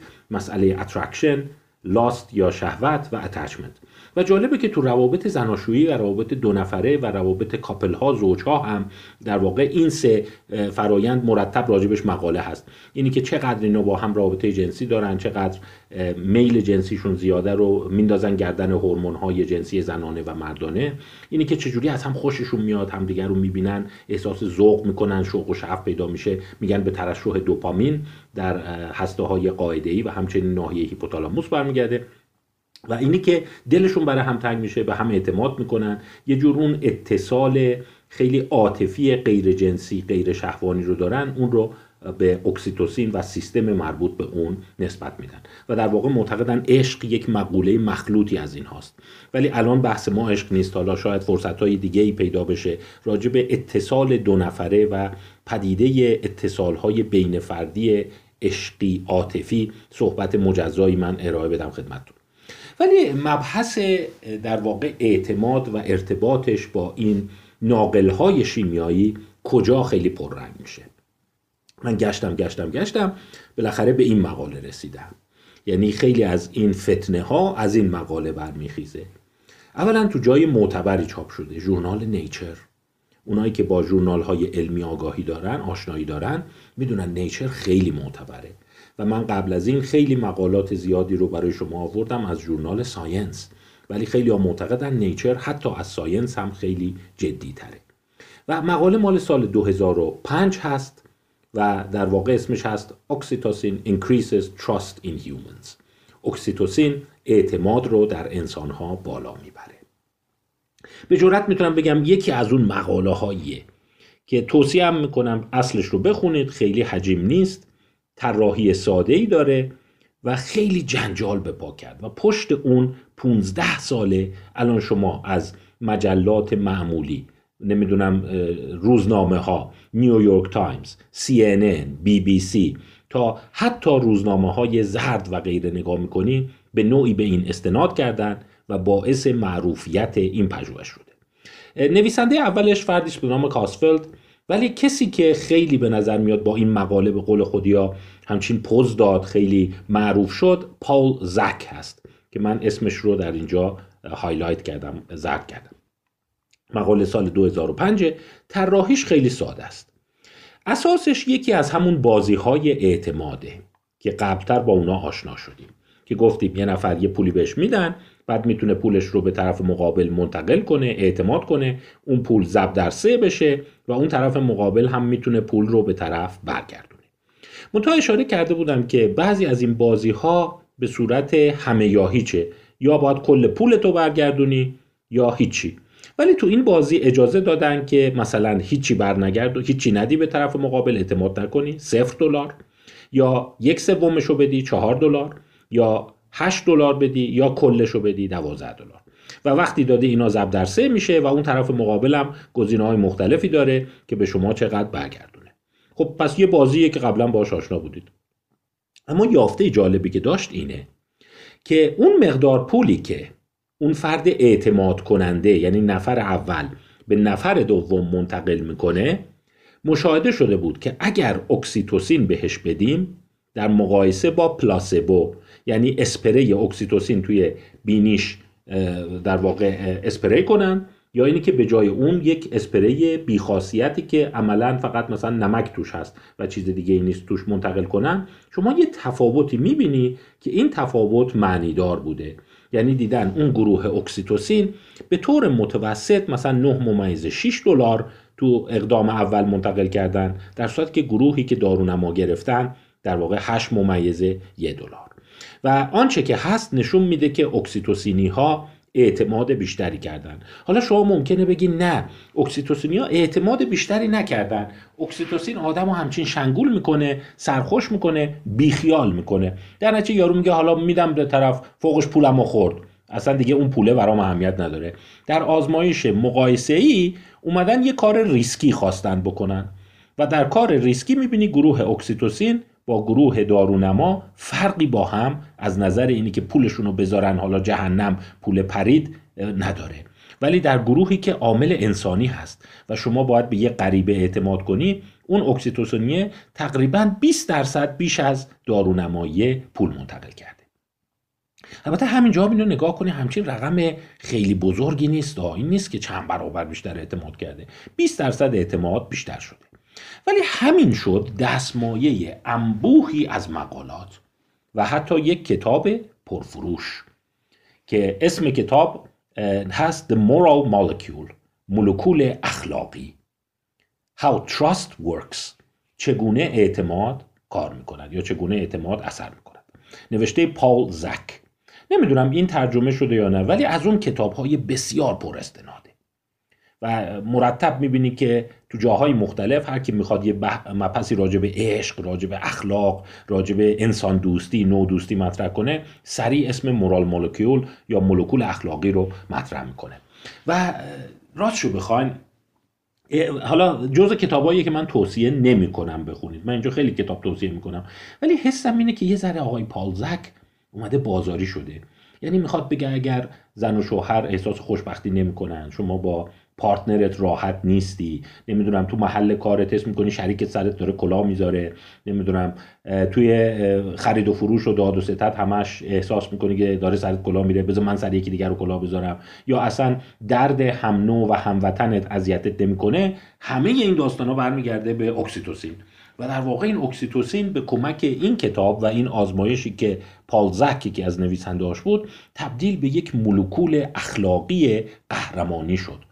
یعنی حتی یه عده این رو اخیرا یکی دو سال پیش بود که حتی من یادمه در سی هم این منتقل شد که زوجینی که با هم مشاجره زناشویی دارن و همش با هم دعوا می‌کنن بهشون اسپری اکسیتوسین بدیم. همدیگه رو می‌بینن پاف کنن توی بینشون اون موقع مهربون میشن همدیگه رو دوست دارن دیگه دعوا نمی‌کنن یعنی اینقدر این داستان بال و پر گرفت و فانتزی پیدا کرد. و بعد از اون یک انبوهی از مطالعات شروع شد که ببینن این واقعا داستان اکسیتوسین چیه. حالا من به عنوان مثال مثلا یکی از این آخرین مقالات رو خدمتتون ارائه میدم. مال 2019 یعنی ببین تو این 14 سال هی مرتب اکسیتوسین اکسیتوسین اومده و راجع به اعتماد بوده. خب در اونجا دیدین که اکسیتوسین رو در بازی اعتماد trust و اون مقدار پولی که اعتماد کننده حاضر سرمایه گذاری بکنه و به فرد مقابل به اون معتمد بده اندازه گیری کردن. توی این یکی مقاله که از این صنف مقاله هم زیاده اومدن از سیستم های کامپیوتری از این سیستم های تصویرسازی مجازی virtual reality استفاده کردن. اکسیتوسین reduces interpersonal distance. و کارشون این بوده که اومدن ببینن اگر به خانوم ها اکسیتوسین بدن و این خانوم ها بعد از دریافت اکسیتوسین از نظر فیزیکی با غریبه ها نزدیکتر قرار می‌گیرن یا نه؟ چون ما خیلی مقاله تو این زمینه داریم. که حتی ادعا میشه اگر شما اکسیتوسین دریافت کنی اون فاصله فیزیکیت با آدمای غریبه رو کاهش میده. چون شما می‌دونید ما مثلا همینجور تو صف نونوایی بگیر حالا اصلا به این داستان کرونا نگاه نکنید. توی مترو اتوبوس توی خیابون خیلی به همدیگه نزدیک نمیشیم. یک حباب مجازی بین ما هست و فاصله ما رو تنظیم می‌کنه. منتها مقالات زیادی بود که می‌گفتن وقتی اکسیتوسین میدی این حباب کوچکتر میشه. و شما اگر مثلا به عنوان مثال به فاصله یک ممیز دو متر با دیگران وای میستی وقتی داری حرف می‌زنی اکسیتوسین که میدن مثلا تو 80 سانتی مترشون وای میستی. یعنی احساس صمیمیت و خودمونی بودن می‌کنی. منتها ایرادایی که بود این بود که اولا این قابل تکرار نبود این آزمون ها و یه مسئله دیگه هم بود که واقعا آدما رو به خط کردن و توی یه جا نگه داشتن و اینا کلی عامل مخدوش کننده داره. گرمی هوا اون طرف داره میخنده نمی‌دونم عطر زده نزده خوشبوه خوشبو نیست چه لباسی پوشیده. برای همین بعد از اومدن این تکنولوژی های مجازی اومدن از همین عینک های VR استفاده کردن و بعد اکسیتوسین به آدما می‌دادن و ببینن که مثلا اینا وقتی افراد رو می‌تونن دور یا نزدیک کنن یا می‌خوان وایسن کجا میرن وای میستن توی این پژوهش هم که شاید بگم نمونه و سمپل این پژوهش هاست روی 180 تا خانوم انجام شده. به هر کدومشون 24 واحد اکسیتوسین داخل بینی دادن و 20 دقیقه بعد که اینا تو بازی مجازی شرکت کردن که ببینن مثلا اون آواتار یا اون موجود خیالی که هست اون جای بهینه ای که باهاش وای میستن چجوریه؟ و دو حالت هم داشت. یکی اینی که آزمودنی توی این تصویر مجازی جلو می‌رفت تا وایسه. یا اینی که اون که میومد جلو می‌گفتن ببین به کجا رسید احساس می‌کنی دیگه نه جلوتر نیا احساس نارامی دارم. یعنی شما وقتی با یکی وای میستید اگه خیلی دور باشه احساس نارامی داری خیلی نزدیک باشه باز حس می‌کنی چرا اومده تو دل من. و در عین حال یه جایی که وای میسته میگه آها این خوبه. یعنی من اگه می‌خواستم با این آدم حرف بزنم می‌گفتم اونجا وایسا. و ببینن اونی که اکسیتوسین گرفته این فاصله‌ش چقدره. یعنی آروم آروم میاد جلو یا خودش میره جلو و وایسه یه کار دیگه هم کرده بودن. اونم این بود که این تصویران مال خود اون مقاله است که اون چهره طرف هم در واقع هیجانات مختلفی رو نشون بده. یه جا غمگین باشه یه جا عصبانی باشه یه جا حالت مسخره کننده داشته باشه یه جا خندان باشه. ببینن به هر چهره ای ما چه فاصله ای رو اجازه میدیم. البته شما ممکن همین الان اعتراض کنید بگین چهره خیلی جالب نیست. منم قبول دارم. خیلی از این بهتر می‌تونستن طراحی کنند و عملا این پژوهش به نظر من با وجودی که 2019 و تکنولوژی چهره پردازی خیلی خوب بوده این چهره مثلا این قرار عصبانی باشه و اینم قرار حالت چندش یا دیسکاست داشته باشه. خب ببینیم نتایج چی بود. این حالتی است که آزمودنی قراره بره جلو. این حالتی است که اون آدم خیالی. اون حالا نمی‌دونم واقعا من اصطلاح این بازی های کامپیوتری بلد نیستم. همینجوری از این اون شنیدم بهش میگن آواتار یا اون شکلک آدمک اون بیاد جلو. و ببینیم تو چه فاصله ای افراد احساس آرامش می‌کنند. باز نگاه کنید یه تفاوت کلی هست. این ربطی به اکسیتوسین نداره. اینو بعدا شما توی پژوهش های علوم اجتماعی و روانشناسی جمعی می‌بینید. وقتی شما داری میری جلو اون فاصله ای که توقف می‌کنی معمولا بیشتر از اون فاصله ایه که اون داره میاد جلو و شما احساس آرامش می‌کنید. پس اگر کنترل راه رفتن دست ماها باشه ما معمولا 20 سانت 30 سانت زودتر وای میستیم. ولی اگر طرف مقابل داره میاد و میگیم کجا حس می‌کنی؟ بسه مثل اینا که دارن دنده عقب میان بیا بیا بیا بیا بیا خب اون جایی که وای میسته روی تقریبا 20 سانت کمتره. و باز نگاه کنید خب اینم منطقیه. اون حالتهایی که طرف چهرش عصبانیه طرف چهرش چندش داره یا ترسیده. شما دوست داری تو فاصله بیشتر وایسی. می‌بینی؟ تو اینا هم خودشون نشون داده. در صورت که اون حالتهایی که غمگینه یا اون حالتهایی که خوشحاله یا حالتی که خونساست. ببینید چند چهره داشته. خونسا غمگین خوشحال فاصله کمتری شما اجازه میدی به شما داشته باشه و نزدیکتر بشه به شما. و اینایی که پرخاش دارن ترسیدن یا عصبیان تو فاصله بیشتر. خب اینم باز ربطی به پژوهش ما نداره. ولی باز یافته قشنگیه که مثلا ما آدم های غمگین رو وقتی باشون حرف می‌زنیم بهشون نزدیکتر میشیم تا یه آدمی که تو چهرهش چندشه. خب این البته یه چیزیه که خب ممکن یه پژوهش نگاه همینو می‌خواستیم می‌دونستیم. ولی نکته که از تفاوت این دو ستونه. ببینید ستون سیاه اوناییه که اسپری placebo گرفتن ستون روشنتر خاکستری اونایی که اکسیتوسین گرفتن. ببینید تقریبا تو اکثر حالات اونی که اکسیتوسین گرفته یه چیزی حدود 20 سانت در واقع نزدیکتر وایستادن به هم. حالا چه آزمودنی جلو رفته باشه چه اجازه داده باشه که اون بیاد جلو. و تو همه اینها هست. منتها تو بعضیاش معنیدار بوده. توی حالت چندش توی حالت ترس و توی حالت خشم می‌بینی فاصله ها تفاوت ها معنیدار بودند.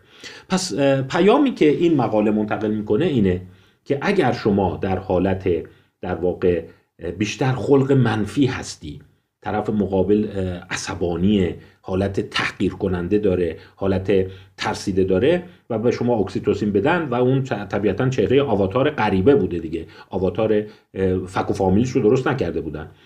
شما بیشتر اجازه میدی به شما نزدیک بشه و این پژوهش این رو ادعا می‌کرد. من تا این پژوهش رو من چرا انتخاب کردم؟ یه یافته جالب دیگه هم داشت. حالا منهای اینی که اکسیتوسین نزدیکی بیشتر رو دامن می‌زنه. اومده بودن از این آزمودنی هایی که توی اینجا شرکت کردن یعنی 180 تا خانوم یه سوال دیگه کردن که این سوال یه سوال استراتژیکه. هم به بحث اعتماد ربط داره هم به خیلی بحثای جالب دیگه ای که در حول و حوش اعتماد مطرحه و من امید دارم تو فرصت های بعدی اینها رو خدمتتون ارائه بدم. اونم در واقع پدیده ای به نام love withdrawal. Love withdrawal. یعنی love withdrawal چی هست؟ و اینجا ببینید تو low love withdrawal یعنی محرومیت عشق محرومیت عشق پایین این تفاوت خیلی معنیدار بوده بین دارونما و اکسیتوسین. ولی اونهایی که high love withdrawal دارن تفاوتی نداشتند. اونهایی که محرومیت عشقی بالا داشتند در واقع اکسیتوسین نتونسته مزیتی نشون بده به دارونما. ولی اونایی که محرومیت عشقی پایین داشتن چیه؟ محرومیت عشقی چیه حالا؟ love withdrawal. یک سازه جالبه که من در مباحث آتی نه توی مبحث اعتماد اجتماعی به اون خواهم پرداخت. این هم خدمتتون بگم که یک درس نامه دیگه آماده کردم که بعد از اعتماد اون رو خدمتتون ارائه میدم و اون مقوله ترد شدگی هست. به نظر من ترد شدگی هم به اندازه اعتماد جذاب و جالبه. اینی که وقتی ما رو ترد می‌کنن میگن دوستت نداریم. وقتی که تو گروه تحویلمون نمی‌گیرن یه جوری درخواستای ما رد میشه و ما احساس بیرون انداخته شدن می‌کنیم. این چجوری تو مغز ما پردازش میشه و کلی کشفیات قشنگ راجع به اون هست. پس اگر مباحث رو دنبال می‌کنید منتظر باشید. این مبحث که تموم شد مبحث بعدی social rejection یا personal rejection و ostracism و در واقع تبعید شدن عاطفی. اون رو بحث خواهم کرد. ولی اینجا پیشتر این مسئله لاو ویترال رو بگم. لاو ویترال اینه. این معنیش این نیست که طرف عشق تو زندگیش نداشته نه. میگن استراتژی است که بعضی از والدین به خصوص مادرها به بچهشون دارند. یعنی بعضی مادرها این سیاست رو دارن که وقتی بچه کار منفی انجام میده نافرمانی می‌کنه درس نمی‌خونه شیطنت می‌کنه شلوغی می‌کنه میگه دوستت ندارم. و از نظر عاطفی باش قهر می‌کنه. دیگه اون عشق و محبت رو بایکوت می‌کنه و در واقع استفاده می‌کنه از قرنطینه. یا میشه گفت مثلا به نوعی تحریم عشقی می‌کنه بچه رو به عنوان تنبیه. یکی دیگه می‌بینی وسایلش رو می‌گیره یکی دیگه می‌بینی مثلا براش بستنی نمی‌خره یکی دیگه حتی ممکنه میزنتش. ولی بعضی از والدین به خصوص مادرها استراتژی دارن که یه جوری عاطفی رو بایکوت می‌کنن تا دوباره بچه خوبی بشه. به اینا میگن لاو و چیزی که در آوردن سالهای اخیر اینه که بین انسانهایی که با لاو ویترال بزرگ شدن و اونهایی که بدون لاو ویترال بزرگ شدن تفاوت هست. و طبعا می‌تونید حدس بزنید که فلسفه معاصر غربی معتقد انسانهایی که لاو ویترال بالا داشتند اینا آسیب دیده ترند یعنی مادراشون اومدن هی تحریم عشقیشون کردن. دوستت ندارم دیگه باهات حرف نمی‌زنم دیگه مهربونی بهت نمی‌کنم تا بچه خوبی بشی. ولی بعضی مادرها love withdrawal ندارن. نه حال بازم قربون صدقه بچه‌شون میرن عشقشون رو نشون میدن ولی ممکنه عصبانی هم باشن. ببین توی اونهایی که love withdrawal نداشتن اکسیتوسین اثر کرده.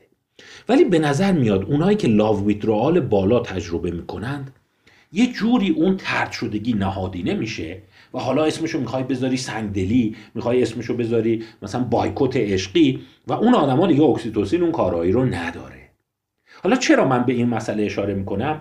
اینه که شما کم کم با این ذهنیت آشنا بشید که این گونه نیست که این ترکیبات به هر کی بدی یه اثر مشابه و یکسان داشته باشه. و این یک نوع خوشخیالیه که بازاری میشه و متاسفانه شما می‌بینید توی همین سایت ها و شبکه های اجتماعی هم مرتب دست به دست میشه. مثلا هورمون عشق هورمون وفاداری.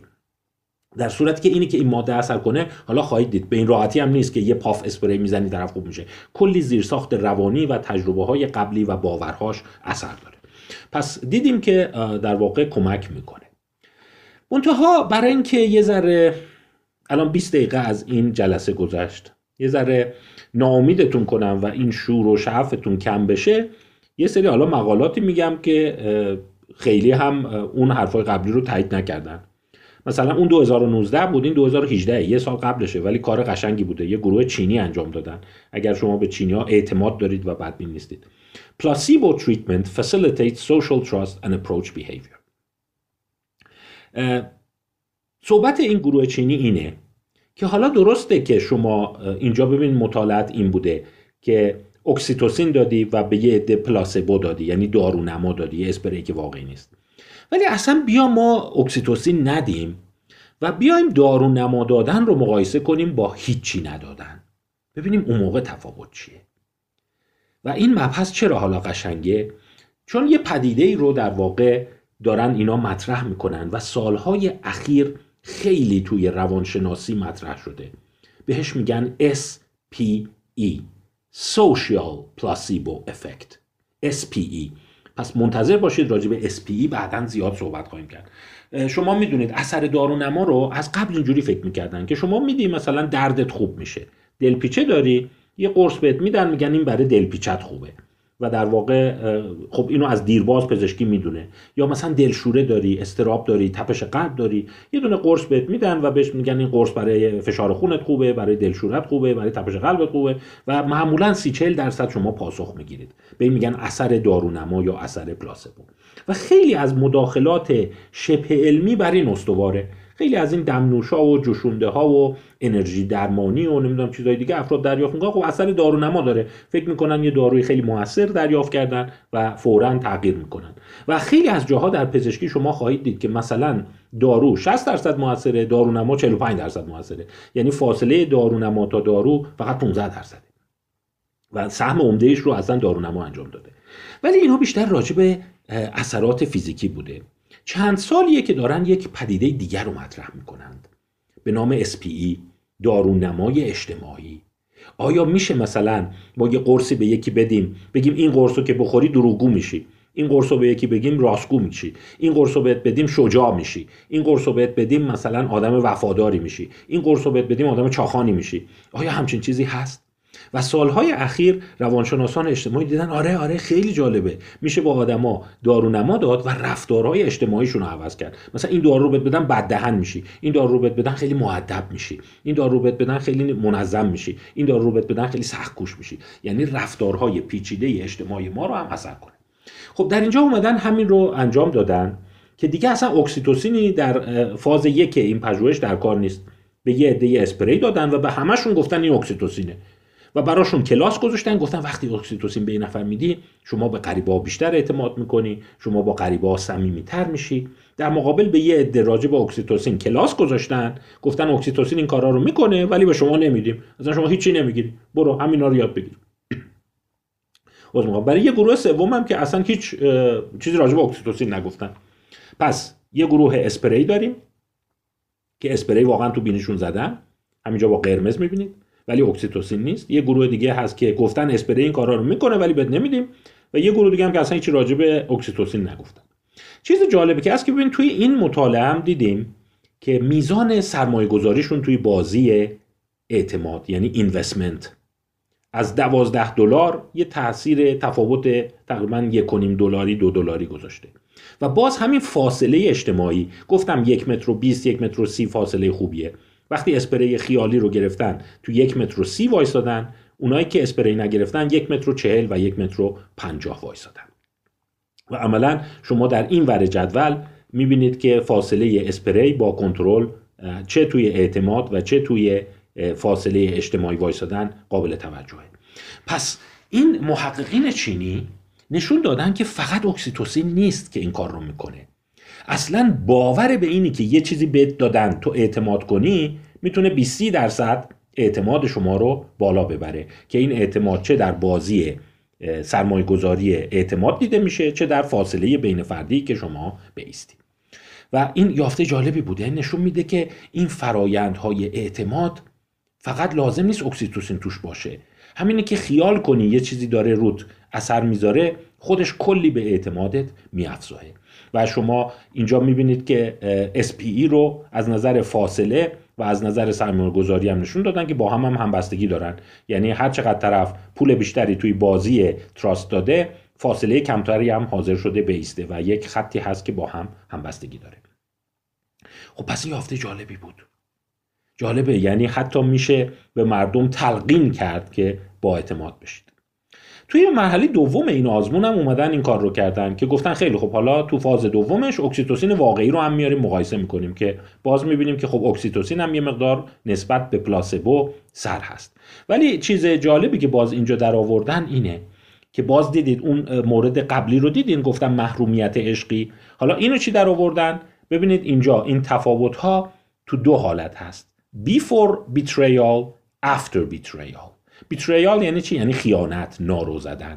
دیدن اون اثر تفوق برتری راجب اکسیتوسین و اون اسپری خیالی اگر طرف یه بار نارو بخوره خیلی سریع از بین میره. یعنی قبل از نارو خوردن اثر داره ولی یه بار که نارو خوردی چش ترسید در واقع به اصطلاح میشه گفت یه جوری زخمی شدی اون موقع دیگه اثرش میپره. پس باز هم می‌خوام اینو بگم که می‌بینیم این ترکیبات اثر دارند ولی این گونه هم نیست که این ترکیبات یک اثر فیکس ثابت تو همه داشته باشند.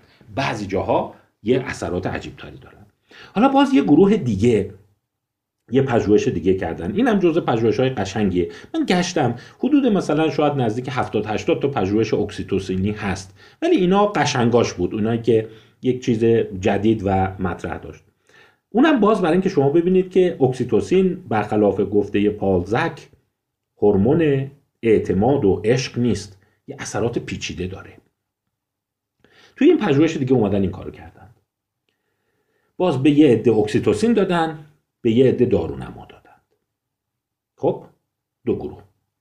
متا بازی اینا چی بوده؟ بازی اینا این بوده که شما با یک نفر میشینی و یک نوع قمار انجام میدی. گاهی اوقات شما می‌بری گاهی اوقات او می‌بره. یعنی سه تا در جلو شما باز میشه توی این بازی خیالی. مثلا میگه که شما انتخاب کن. شما شیش رو شما قرمز رو انتخاب می‌کنی. میگن 6 دلار بردی. رقیب شما مثلا زرد رو انتخاب می‌کنه. میگن اون چقدر برد؟ اون 13 دلار برد. پس در واقع شما توی یه حالتهایی هست شما زیاد می‌بری یه حالتهایی هست رقیبت زیاد می‌بره یه حالتهایی هست هر یه اندازه می‌بری. و شما معلومه که به طور معمول حدس می‌زنی که وقتی رقیبت زیادتر می‌بره شما چه حالتی پیدا می‌کنی؟ حالت انوی پیدا می‌کنی حسادت می‌کنی که اون چرا بیشتر برد. حالا یه جوری هم معمولا این بازی ها رو شبیه سازی می‌کنن که شما فکر کنی بازی واقعیه بازی خیالی نیست. در مرحله دوم ممکنه که شما زیاد ببری. اون موقع حسه که پیدا می‌کنی اصطلاحا میگن شادن فرویده این شادن فرویده همون حسیه که گفتم ترجمه فارسی نداره تو خیلی از کشورها ترجمه نداره. حتی تو انگلیسی هم ترجمه نداره. یعنی یک اصطلاح آلمانی است. یعنی خوشحالی شما از آسیب دیدن دیگران که حتی در انگلیسی هم همین لغت رو استفاده می‌کنن آلمانیش رو آوردن انگلیسیش کردن شادن فرویده البته گلوتینگ رو معادلش گذاشتن ولی خیلی معادلش نیست. پس اسم مقاله نگاه کنید. Intranasal administration of oxytocin increases envy and schadenfreude. و چیز جالبی که متوجه شدن اینه اونایی که اکسیتوسین می‌گیرن در مقایسه با placebo ببینید تفاوت این حالت ها رو. چه تو حالت برد چه تو حالت باخت چه حالت برد چه حالت باخت. وقتی طرف باخته اونی که اکسیتوسین گرفته حسادت بیشتری می‌کنه و اون حالتی که برده Schadenfreude بیشتری داره. در صورتی که شما می‌دونید هم Schadenfreude هم در واقع حسادت حسهای منفی هن. حسهای اخلاقی نیستند. پس در واقع اینجا اکسیتوسین داره ضد اخلاق عمل می‌کنه. و نتیجه ای که نویسنده این مقاله گرفتن اینه که اکسیتوسین اعتماد رو زیاد نمی‌کنه. اخلاقیات رو زیاد نمی‌کنه. فقط هیجانات بین فردی رو هر چیزی که در اون بستر هست دستخوش تغییر می‌کنه با توجه به اون پیشینه طرف. یعنی همون آدمی که به غریبه ها ممکنه اعتماد کنه یه جایی هم ممکنه اعتمادش رو بیشتر کنه ممکنه اکسیتوسین همزمان میشه گفت حسادتش رو هم بیشتر کنه. پس این مورال مولکول ها این گونه که ما فکر می‌کنیم نیست و این حالت یک اصطلاح کوچه بازاری و میشه گفت عوام فریبانه است که شما یه ماده رو مصرف می‌کنی بعد همه چی درست میشه. نه خیر این گونه نیست. خب بعد این این اینم مقاله جالبیه این 2015 یعنی بعدش یه سری مقاله بود. ولی این یه مقاله خیلی انتقادیه Does oxytocin increase trust in humans? A critical review of research. آیا اکسیتوسین اعتماد رو در انسانها بالا می‌بره؟ یک مرور می‌تونیم بگیم نقادانه و این مقاله اومده مطالعات اصلی رو بررسی کرده مثلا اینجا اون مطالعه پالزک و کاسفیلد رو دیدین 2005 توی نیچر بوده و بعد مطالعات شبیه اون که تکرار شده. یعنی یک متا آنالیز هست. ببینید جمعبندی که کرده خب اون مطالعه پالزک ببینید از همه بیشتر اثر داده. این خط وسط رو شما نگاه کنید. اگر این طرف باشه نتایج یعنی اکسیتوسین کمک کرده. این طرف باشه یعنی placebo کمک کرده. ببینید همین جوری که مطالعات مختلفی اومدن اتفاقی که افتاده اینه که بعضی جاها شما شاهد هستید که اثر بخشیه کم شده. حتی تو دو مطالعه یکی مال 2010 و دیگری مال 2014 نه تنها اکسیتوسین کمک نکرده به افزایش اعتماد بلکه ضد اعتماد عمل کرد.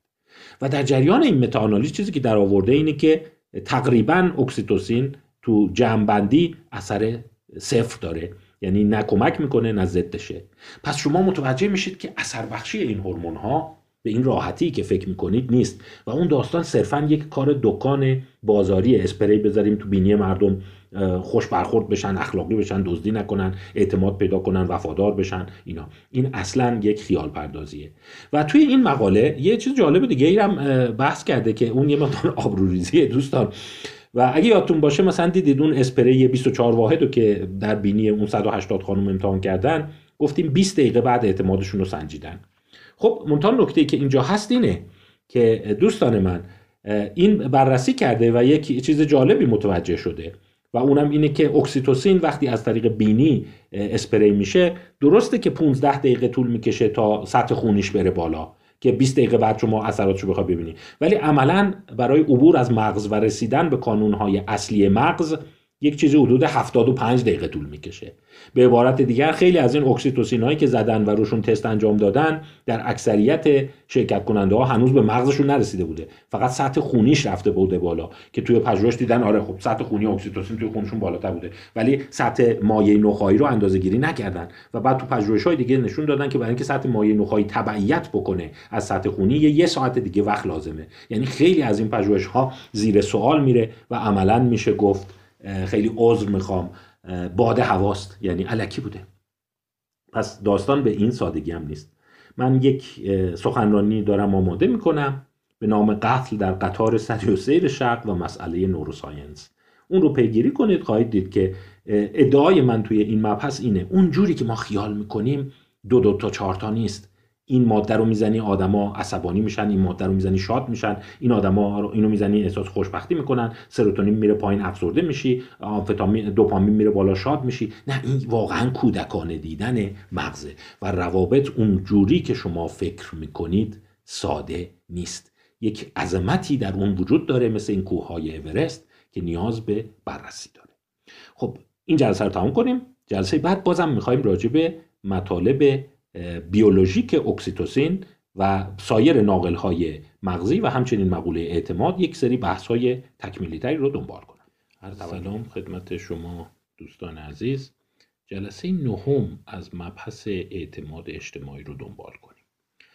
و توی این جلسه می‌خوایم باز به یک سری مبانی بیولوژیک و مبانی زیست شناختی مقوله اعتماد و خواستگاه اون بپردازیم. اونایی که به تئوری در واقع روانشناسی تکاملی اعتقاد دارن معتقدند که اعتماد در یک چرخه‌ای قرار می‌گیره که در واقع ارزش بقا برای موجودات اجتماعی داره. وقتی اونها در شبکه های اجتماعی زندگی می‌کنن در دسته های اجتماعی زندگی می‌کنن لازم هست که در واقع بتونن با افرادی که خیشاوندان و نزدیکان و همگونه ها و هم نوعهای اونها هستند در واقع ارتباط تنگاتنگی برقرار کنند و به اونها کمک کنند برای همین خیلی از اونهایی که زیر ساختای بیولوژیک مقوله اعتماد رو دنبال می‌کنن به این تصویری که من در اسلاید 107 براتون قرار دادم خیلی اعتقاد دارن. میگن اعتماد یک تعاملی است با احساس خودی بودن فرد و در واقع وقتی یک فردی حس می‌کنید که خودی است و به جرگه خودی تعلق داره شما بهش اعتماد می‌کنی و همچنین به صورت متقابل. یعنی این فلش ها در واقع باید چرخشی و دو طرفه باشن. تا کشف جالبی که در واقع زیست شناس ها انجام دادن و روانشناسان اجتماعی هم اون رو به صورت زیادی تکرار کردند اینه که در جریان این احساس خودی بودن و شکلگیری اعتماد یه پدیده جالب دیگه هم اتفاق میفته و اون تقلیده. یعنی دیدن وقتی شما احساس می‌کنی یک فردی خودی هست بیشتر از او تقلید می‌کنی و وقتی از کسی بیشتر تقلید می‌کنی به او اعتماد بیشتری داری. و البته عکس این قضیه هم درسته. وقتی اعتماد شما افزایش پیدا می‌کنه تقلید شما هم از اون فرد افزایش پیدا می‌کنه و این دوتا تاثیر مثبتی دارند بر احساس خودی بودن. حالا این چه فایده ای داره؟ فایدهش اینه که میگن بخشی از این مقوله اعتماد می‌تونه کمک کنه به یادگیری به خصوص در کودکان. یعنی کودکان وقتی به یکی اعتماد کردن گفته های او را میپذیرند و راهکارها و در واقع شیوه زندگی او رو سرمشق قرار میدن و از اون تقلید می‌کنن. و به همین صورت هست که همبستگی جمعی افزایش پیدا می‌کنه و صفات ارزشمندی که والدین، خیشاوندان، نزدیکان، هم نوعان، هم گونه ها، هم سانان دارن در واقع منتقل میشه به کودک و ارزش خیلی بالای تکاملی داره. بیایم ببینیم توی این زمینه چه مقالاتی هست. مقالات متعددی وجود داره که میگه وقتی انسانها به همدیگه اعتماد می‌کنند شباهت های تقلیدی فیزیکی دارند. و اون طرف قضیه هم درسته. وقتی انسان ها از همدیگر تقلید می‌کنند در واقع میشه گفت بیشتر به هم اعتماد دارند. منم گشتم یه تعدادی مقاله بود براتون جدا کردم. بخشی از اونها رو در همین درسنامه خدمتتون ارائه میدم. ولی اجازه بدید بحث تکمیلی تر که به نظر من تا حدی حتی جذابترم هست موکول کنم به اون درسنامه ترد شدگی. چون خواهیم دید که در واقع وقتی شما خودی هستی تقلیدت می‌کنن وقتی که تقلیدت نمی کنند غیر خودی میشی و برعکس وقتی غیر خودی شدی از تقلیدت کاسته میشه. اینا دینامیک های خیلی قشنگی است که در واقع اتصال اجتماعی افراد رو تضعیف و تقویت مثلا در این مقاله نگاه کنید. اینم باز در ژورنال نسبتا خوبی چاپ شده Psychological Science. مال 2015 هست که در مورد pupil mimicry هست. pupil مردمک هست و mimicry هم یعنی در واقع تقلید. چیز جالبی که اینا دیدن به این صورت هست که چند تا یافته جالب داره این مقاله. من می‌خوام فقط راجع به این یافته ها فکر کنید. نمی‌خوام جنبندی یا نتیجه قاطعی از اون بگیرم. چند تا کار اومدن کردن. اومدن با همین دستکاری های کامپیوتری با نژادهای مختلف مردمک هایی رو در چشم ها قرار دادند حالا با این نرم افزارهای مختلف. بعضی از این چهره ها مال نژاد خود فرد بوده. بعضی از این چهره ها مال نژاد غریبه بوده. و در واقع اینها این تصاویر در حضور فرد پرداخت شده نشون داده شده. و واکنش مردمک او رو به مشاهده اون چهره اندازه گیری کردن. می‌دونید که مردمک می‌تونه چهل درصد گشاد بشه یا چهل درصد بسته بشه به طور متوسط. یعنی شما از یک رنج 140 درصد دارید تا یک رنج 60 درصد. و کارهایی که کردن اینه که یک سری خب تصاویر فیلتر یا فیلر می‌ذارن. اینا به عنوان در واقع بخش وسطی هست. بعد تصویر هدف ظاهر میشه. مثلا فکر کنید یه چیزی حدود 1500 میلی سکند 1500 هزارم ثانیه یعنی یک و نیم ثانیه روی تصویر میمونه و بعد تصویر عوض میشه یا فرض کنید تصویر دچار انقباز مردمک میشه یا دچار انبساط مردمک میشه. یافته هایی که داشتن جالب بوده. یعنی ببینید خلاصه حالا این رو مقاله رو اینجوری براتون توضیح بدم. شما جلو این نشستی تصاویری میاد جلوی شما مردمکش یا بسته میشه یا باز میشه. بعد این تصاویر می‌تونه مال هم نژادت باشه مال هم گروهت باشه یا می‌تونه تصاویری باشه که از نظر نژادی خیلی دوره بهت و بعد شما وارد بازی همون تراست بشی بازی همون اعتماد بشی. چیز جالبی که متوجه شدن اینه اگر در واقع مردمک اون فرد در حضور شما تغییر بکنه و تغییر مردمک شما از تغییر مردمک اون فرد تبعیت بکنه شما احتمالا در بازی تراست بیشتر پول خواهید گذاشت. یعنی ببین این چند جبهه داره این مقاله. بذارید شاید قسمت بعدیش رو الان بگم بعد دوباره برگردم اون قسمت.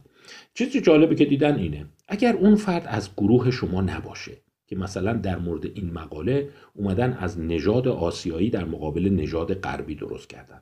نژاد آسیایی اوت گروپ بوده و نژاد در واقع غربی برای اون شرکت کننده ها این گروپ بوده. اتفاقی که افتاده اینه که وقتی شما تصویر هم نژادت رو می‌بینی که مردمکش داره منبسط یا منقبض میشه معمولا به فاصله سه ثانیه. شما هم مردمکت هم جهت با او می‌بینی یه چیزی حدود در واقع پنج صدم میلیمتر باز میشه و تبعیت می‌کنه.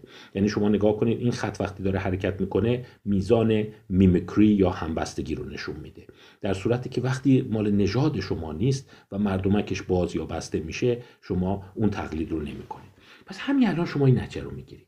اگه یه کسی هم گروه شما هم فرهنگ شما هم نژاد شماست و مردمکاش جلوی چشم شما باز بشه شما به فاصله 1500 تا 3000 میلی سکند هزارم ثانیه مردمک شما تا حدی از او تبعیت می‌کنه.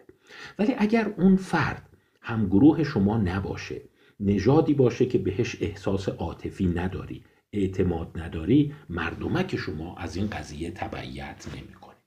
حالا خب بعضی افتادن از این روش دارن استفاده می‌کنن برای دروغ سنج اعتماد سنج و معتقدن که این می‌تونه کاربردهای خیلی مهمی در روابط بین فردی داشته باشه.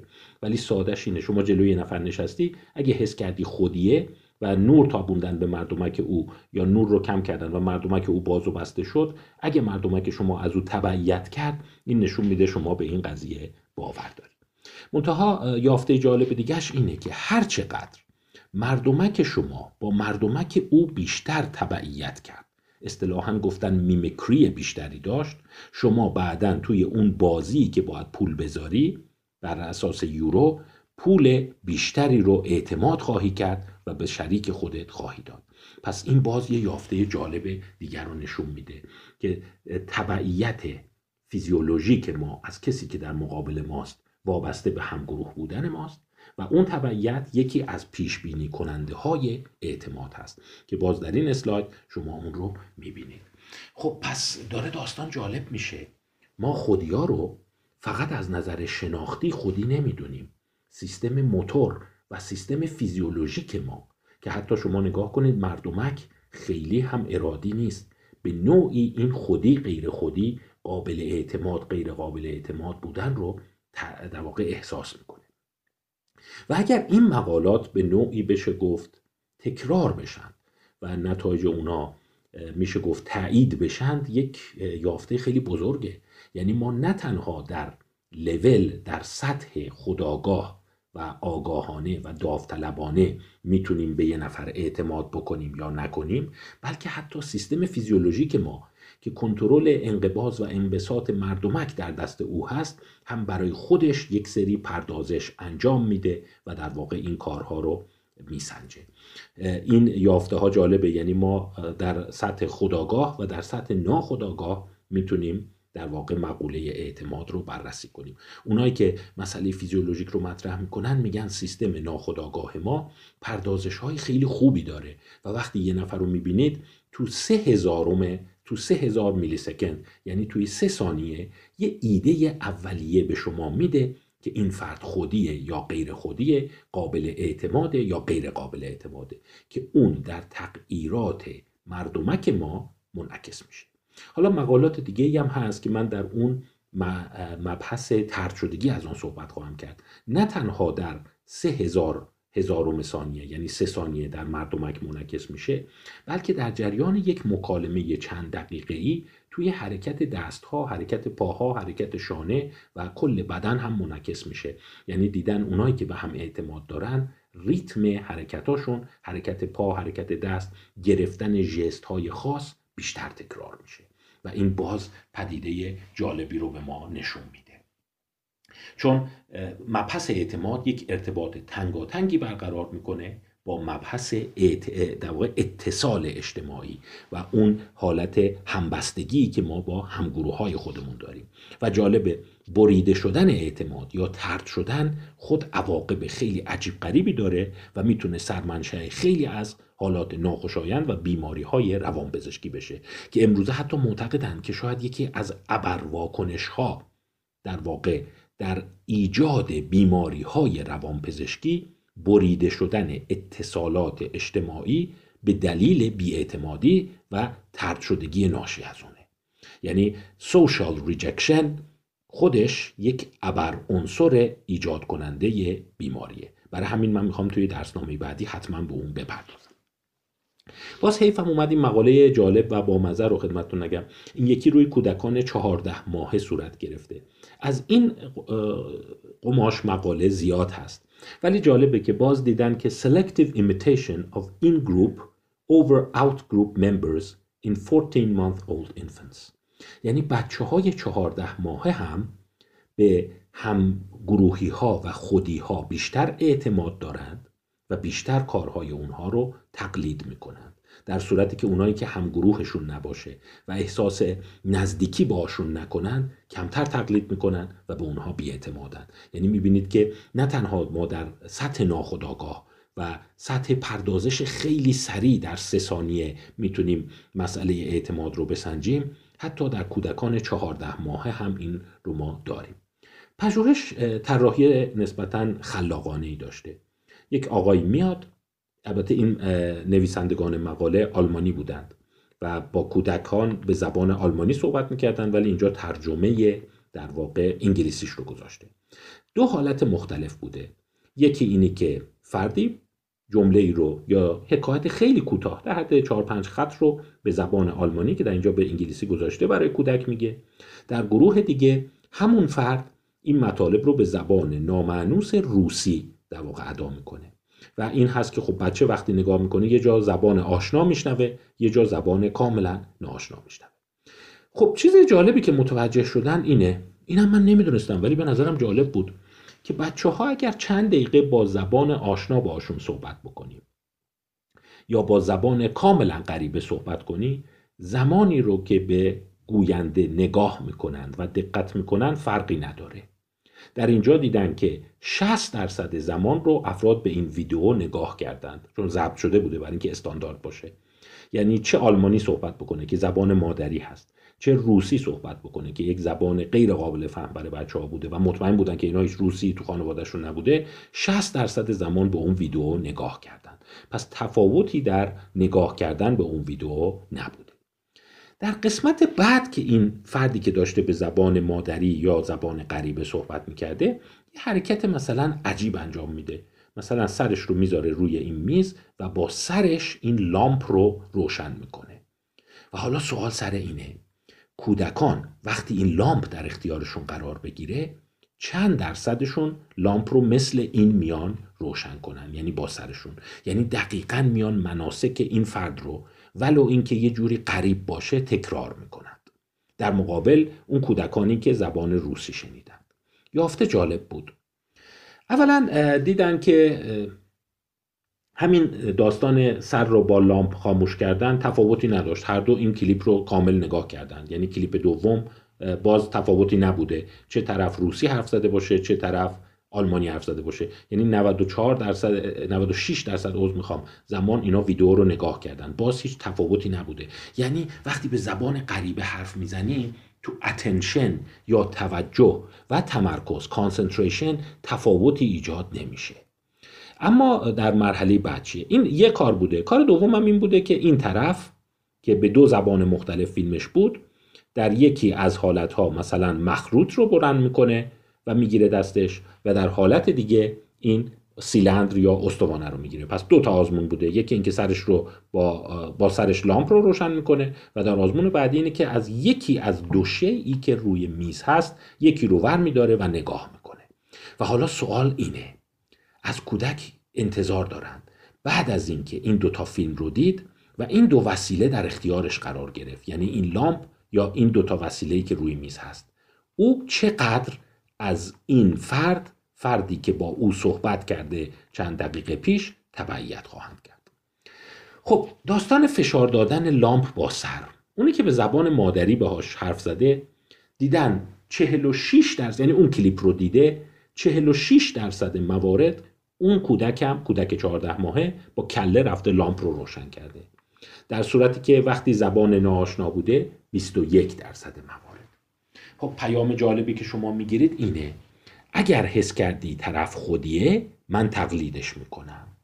و در واقع خیلی ها دارن میگن که پس ببین یه ارتباط تنگاتنگی بین اعتماد تقلید و یادگیری در اجتماع وجود داره. پس این داستانی که من چرا باید به اطرافیانم اعتماد کنم از سنین خیلی پایین ظاهر میشه و در واقع این یعنی بهش اعتماد کن کاری که او می‌کنه درسته انجام بده. پس این کودکان می‌بینید که 46 درصد موارد اومدن کلشون رو در واقع گذاشتن و با کلشون اون لامپ رو روشن کردن در صورتی که وقتی زبان ناآشنا شنیدن 21 درصد. اما یه چیز دیگر رو فراموش نکنید که این مابقی اینا ببین خب این 46 درصد بوده این یکی 21 درصد. مابقی با دستشون لامپ رو روشن کردن. و در واقع با دست لامپ رو روشن کردن فرقی نداشته. نهایتا همشون لامپ رو روشن کردن. ولی داستان اینه که چرا اونایی که زبان مادری باشون حرف زده شده با کله روشن کردن؟ یعنی معنیش اینه که هدف کودک روشن کردن لامپ نبوده. چون شما ممکنه فکر کنید که اصلا این کودک دوست داره لامپ روشن کنه. اصلا نور لامپ گرفتتش. نه جست های اون فردی که زبان مادری یا روسی حرف می‌زده. در صورتی که اینجا می‌بینن که کودکان فرقی نمی‌کنه. در حال لامپ رو روشن می‌کنن. چه با سر چه با دست. و جمع این دوتا یه اندازه است. یعنی هدف نهایی روشن کردن لامپ فرقی نمی‌کنه. ولی این که به شیوه و الگو و دقیقا ادای فردی رو دراریم که به زبان مادری اون کار رو کرده خیلی جالبه. حالا پس ما اینجا خواهیم دید که چون اینجا ببین این هدف نیست این یک نوع مناسکه یک نوع تقلید کور از رفتاره. وقتی حس کردی طرف خودیه یعنی زبان مادری داره من تقلید کور می‌کنم. اما جالبه وقتی تو انتخاب مخروط در مقابل سیلندر بود فرقی ندیدن که طرف چه روسی حرف زده باشه چه آلمانی. یعنی تو گزینش ها در واقع ترجیحات preference ها تفاوتی ایجاد نکرد. خب پس می‌بینیم که یه سری مقالات داره این رو میگه. میگه اعتماد ارتباط تنگاتنگی با تقلید داره و این دوتا ارتباط تنگاتنگی داره با یادگیری. حالا من در مباحث ترد شدگی اجتماعی نشون خواهم داد که حتی سبک گرامر یا به کار بردن لغات خاص اصطلاحات خاص منوط به اعتماد و احساس خودی بودن طرف است. وقتی کودک حس می‌کنه اون طرف مقابل خودیه حتی فعل مجهول در مقابل معلوم یا به کار بردن یک لغت به شیوه خاص بیشتر دیده میشه. و یکی از در واقع ارزش های مهم اعتماد اینی که شما خودی تلقی بشی و وقتی خودی تلقی شدی به قول کامپیوتری ها تمام اون اپلیکیشن ها و اون نرم افزارها رو راحتتر روی خودت لود کنی و در واقع تسهیل بشه یادگیری.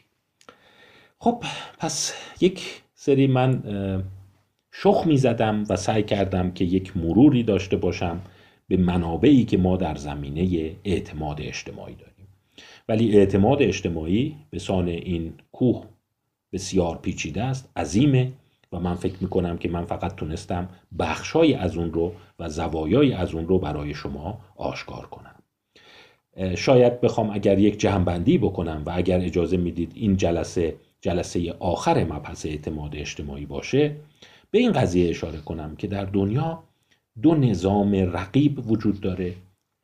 سمت چپ بیشتر توسط روانشناسان بالینی روانکاوا و روانپزشکان روی اون تاکید میشه که اشاره می‌کنن اعتماد واقعا از طریق والدین در کودک نهادینه میشه و همونطور که در واقع اریک اریکسون میگه در 18 ماه اول دوران طلایی هست. دیدیم این کودکان تو 14 ماهگی وقتی اعتماد دارن و طرف رو خودی می‌دونن شروع می‌کنن تقلید کردن. معتقدن که یک صفت پایداره و طی عمر شما ثابت میمونه و با برخی صفات شخصیتی و هوش شما مرتبطه. اما به همین مقدار که طرفداران سمت چپ وجود دارند طرفداران پراپاگرسی در سمت راست وجود دارند و معتقدن اینقدرم شما اعتماد رو فردی پایدار و درونی نکن. اعتماد یک صفت گذراست. مثالی که من می‌تونم بزنم اینه. مثلا شما در نظر بگیرید آب سیاله و این سیال بودن تا حد زیادی از قدیم فلاسفه و حکما می‌گفتن جزء خواص آبه یا خیس کنندگی جزء خواص آبه. شما آب رو تو هر کوزه بریزی تو هر ظرفی بریزی هر جوری بپاشی هم مایعه و همینی که در واقع خیس می‌کنه توی دمای صفر تا صد درجه. منتها دمای آب تو ذاتش نیست. یعنی یه جا آب می‌تونه 20 درجه باشه یه جا آب می‌تونه 16 درجه باشه یه جا می‌تونه 37 درجه باشه یه جا می‌تونه 90 درجه باشه. حالا اینکه اعتماد بیشتر به دمای آب شبیه یا سیال بودن و میشه گفت خیس کننده بودنش جامعه شناسان رواشناسان اجتماعی معتقدن نه مثل دماه و اینقدر نوسانش در افراد زیاده که ما نمی‌تونیم اون رو یک صفت پایدار بنامیم. و خیلی با درآمد عدالت اجتماعی تحصیلات اینی که اون جامعه جمعگراست فردگراست و از همه مهمتر دارای نهادهای سالم یا فاسد هست مرتبطه و خیلی سریع همون جور که شما یک آب سرد رو در یک ظرف داغ بریزید آب داغ میشه یه آدم بیاعتماد هم می‌تونه در مواجه شدن با یک جامعه سالم و چند نهاد سالم سریعا با اعتماد بشه و خیلی اون خواص رو با خودش از کودکی نمیاره. ما شواهد هر دو دسته رو دیدیم. بخشی از شواهد بیولوژی، شواهد ارسی، شواهد کودکی، یادگیری و از اون طرف هم شواهد اجتماعی که دیدیم به خصوص دانمارکی ها خیلی به اون پرداختن. من خودم به شخصه فکر می‌کنم واقعا درست میگن. خیلی از افراد مثل آسلینر اریک آسلینر میگن شما تقریبا پنجاه پنجاه ببین. ولی حالا بستگی داره که تو کدوم جامعه و با چه سطحی هستی. ولی خبر خوبی که وجود داره و من بهش ایمان شخصی دارم اینه که اینقدر باور ندارم که انسانهای بیاعتماد و بدبین روی بیاعتمادیشون سمج هستند. و گاهی اوقات چند سال تحولات سریع اجتماعی در جهت بهبود نهادها و شکلگیری نهادهای سالم حالا همه آدم ها و یک گروه پارانوید نه ولی اکثریت جامعه رو می‌تونه به یک جایگاه اعتماد کننده برسونه و می‌دونید که وقتی اعتماد افزایش پیدا می‌کنه حس رضایت از زندگی میره بالا و اعتماد به غریبه ها همبستگی خیلی بالایی داره با پیشرفت و موفقیت. این هم یه مقاله قشنگه. به آخرای بحث که رسیدیم پیشنهاد می‌کنم که اگر دوست داشتید مثلا برای جمعبندی این مقاله رو نگاه کنید. مال 2015 هست. Current Directions in Psychological Science و نوشته پال ون لنگه که از دانشگاه آمستردام هست. Generalized Trust. اعتماد عمومی. Four Lessons from Genetics and Culture. چهار درس از ژنتیک و فرهنگ. که این چهار درس رو به این صورت خلاصه کرده. یعنی این آدم گفته من سالیان سال روی مقوله اعتماد کار کردم. اگه از من بپرسی چند درس یاد گرفتی تو چهار تا آورده به نظر من چیز جالبیه که یه مقداری البته دیدگاه ایشون به سمت اجتماعی یعنی به سمت این راست تصویر اسلاید 120 حرکت می‌کنه. ادعای اول یا جنبندی اول. Generalized trust is more a matter of culture than genetics. اعتماد عمومی بیشتر مقوله فرهنگی است تا ژنتیک و وراثتی. Trust is deeply rooted in social interaction experiences, networks and media. اعتماد به مقدار زیادی در تعامل و تجارب اجتماعی و رسانه های گروهی و شبکه های اجتماعی نهادین اینو درست میگه.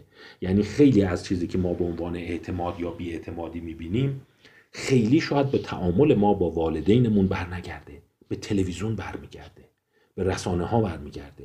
و در واقع شما خواهید دید که توی مباحث دیگه ای من مطرح خواهم کرد که در بعضی کشورها دیدن با وجود اینی که جرم رو به پایینه. میزان رفتارهای ضد اجتماعی بر اساس آمارهای رسمی در حال کاهشه چون در تلویزیون در شبکه های اجتماعی هی داره بیشتر و بیشتر نشون داده میشه میزان بیاعتمادی در مردم در حال افزایشه. و این شاید یک خبر خوشایند برای اونایی باشه که یه مقدار احساس ناخوشایندی دارن از شرایط فعلی جهان که بخشی از این مشکلاتی که می‌بینی مال افزایش دسترسی شما به اخبار و شبکه های اجتماعی است. و شما این حس داری که ببین همه شدن کلاهبردار. ببین چه شیوه های عجیب غریب کلاهبرداری. آبربانک آدمو می‌گیرن تو سه ثانیه نمی‌دونم چیکار می‌کنن. قفل ماشین رو چقدر راحت باز می‌کنن. چقدر چکای تقلبی درست میشه. چه دیدین که به خصوص توی این شبکه های اجتماعی خیلی دست به دست میچرخه. شیوه های جدید کلاهبرداری و اینا میشه و شما فکر عجب دنیای ناامنیه و واقعا چقدر انسان ها شرور شدن. ولی واضحا دیدن متاسفانه این خبر بدیه. ولی اونایی که بیشتر اخبارشون رو سعی می‌کنند از اینستاگرام و تلگرام و اینا به دست بیارن و سرشون همش تو فیسبوک و اینا هست اخباری رو که به دست میارن این باور رو بهشون داده که جهان خیلی جهان ناامنیه و احساس ناامنی توشون افزایش پیدا کرده. پس این تأییدی است بر ادعای گروه دانمارکی که میگه که اون چیزی که شما تو تلویزیون می‌بینی اخباری که میشنوی بیشتر میزان اعتمادت رو شکل میده تا تجارب ژنتیکی و کودکی است. و بند سومش جالبه که میگه اصولا مردم بیاعتمادن. People have too little trust in other people in general. به صورت عمومی ما به بقیه بدبینیم. و اول بحثم یادتون باشه من اشاره کردم. یه احساس برتری اخلاقی داریم و فکر می‌کنیم بقیه همه یه جایشون میلنگه و به خیلی ها بیاعتمادیم. دیدید توی اون بازی هم افراد می‌گفتن حدود 40 درصد فقط حس می‌کنن پولمو پس خواهد داد. 60 درصد اسم می‌کنم طرف نارو خواهد زد. در صورتی که در عمل دیدیم یه چیزی حدود 80 درصد پولش رو پس می‌داد. پس بیاعتمادی یک صفتیه و شاید هم به همون قضیه مدیریت خطا برگرده که شما به مردم بیاعتماد باشی و سرت کلا نره بهتر از اینه که خیلی اعتماد کنی و در این حال سرت کلا بره. ولی باز با این حال دیدیم که بند چهارم میگه It is adaptive to regulate a healthy dose of generalized trust. ولی خوبه که ما یه دوز سالمی یک دوز بهداشتی از اعتماد داشته باشیم. چون دیدیم اونهایی که اعتماد بیشتر دارن تجارب بهتری کسب می‌کنن و بعدا میشه گفت سرد و گرم چشیده بهتری هستن و نابکاران، خطاکاران و فریبکاران رو راحت تر تشخیص میدن. و در این حال دیدیم که بند سه یعنی بدبینی ما خیلی از مواقع مصداق نداره و ما بیخودی بدبین هستیم. و یه مقداری از بدبینیمون کم بکنیم خوبه. ولی باز من اشاره کردم در همون کتابی که گفتم اسمش رو بد ترجمه کردن فقر احمق می‌کند. خب وقتی منابع نداریم مجبوریم که به سمت خیلی محافظه کار بریم و عملا خودمون رو از خیلی فرصتهای بالقوه محدود کنیم. خب این یک بحثی بود در مورد اعتماد و امیدوارم که براتون قابل استفاده بوده باشه.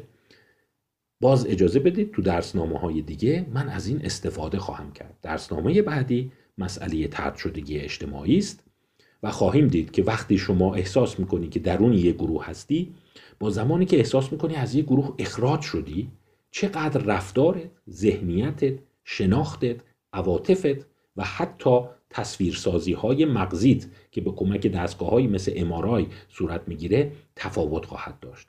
و در واقع یک ارتباط تنگاتنگی هست بین رفتار اجتماعی اتصال عمیق به هم نوع و اعتماد به او و در مقابل اون بیاعتمادی به او و اخراج شدن از جمع یا دوری گزیدن از افراد نزدیک که اون رو به صورت بیشتری مطرح خواهم کرد. توی مبحث ترد شدگی یه مقدار سعی می‌کنم که عملگراتر بشم و یک سری تجربیات بالینی و در عین حال شاید نکات ظریفی که به درد زندگی فردیتون هم بخوره بیشتر ارائه بدم. البته من فکر کنم اگر خوب مبحث رو دنبال کرده بودید خیلی نکاتش واقعا برای زندگی فردی تعیین کننده و اثرگذار بود و من خودم شخصا بعضی از این نکات رو حس کردم می‌تونه تو زندگی خودم تغییری ایجاد بکنه. از توجه شما به این مجموعه تشکر می‌کنم.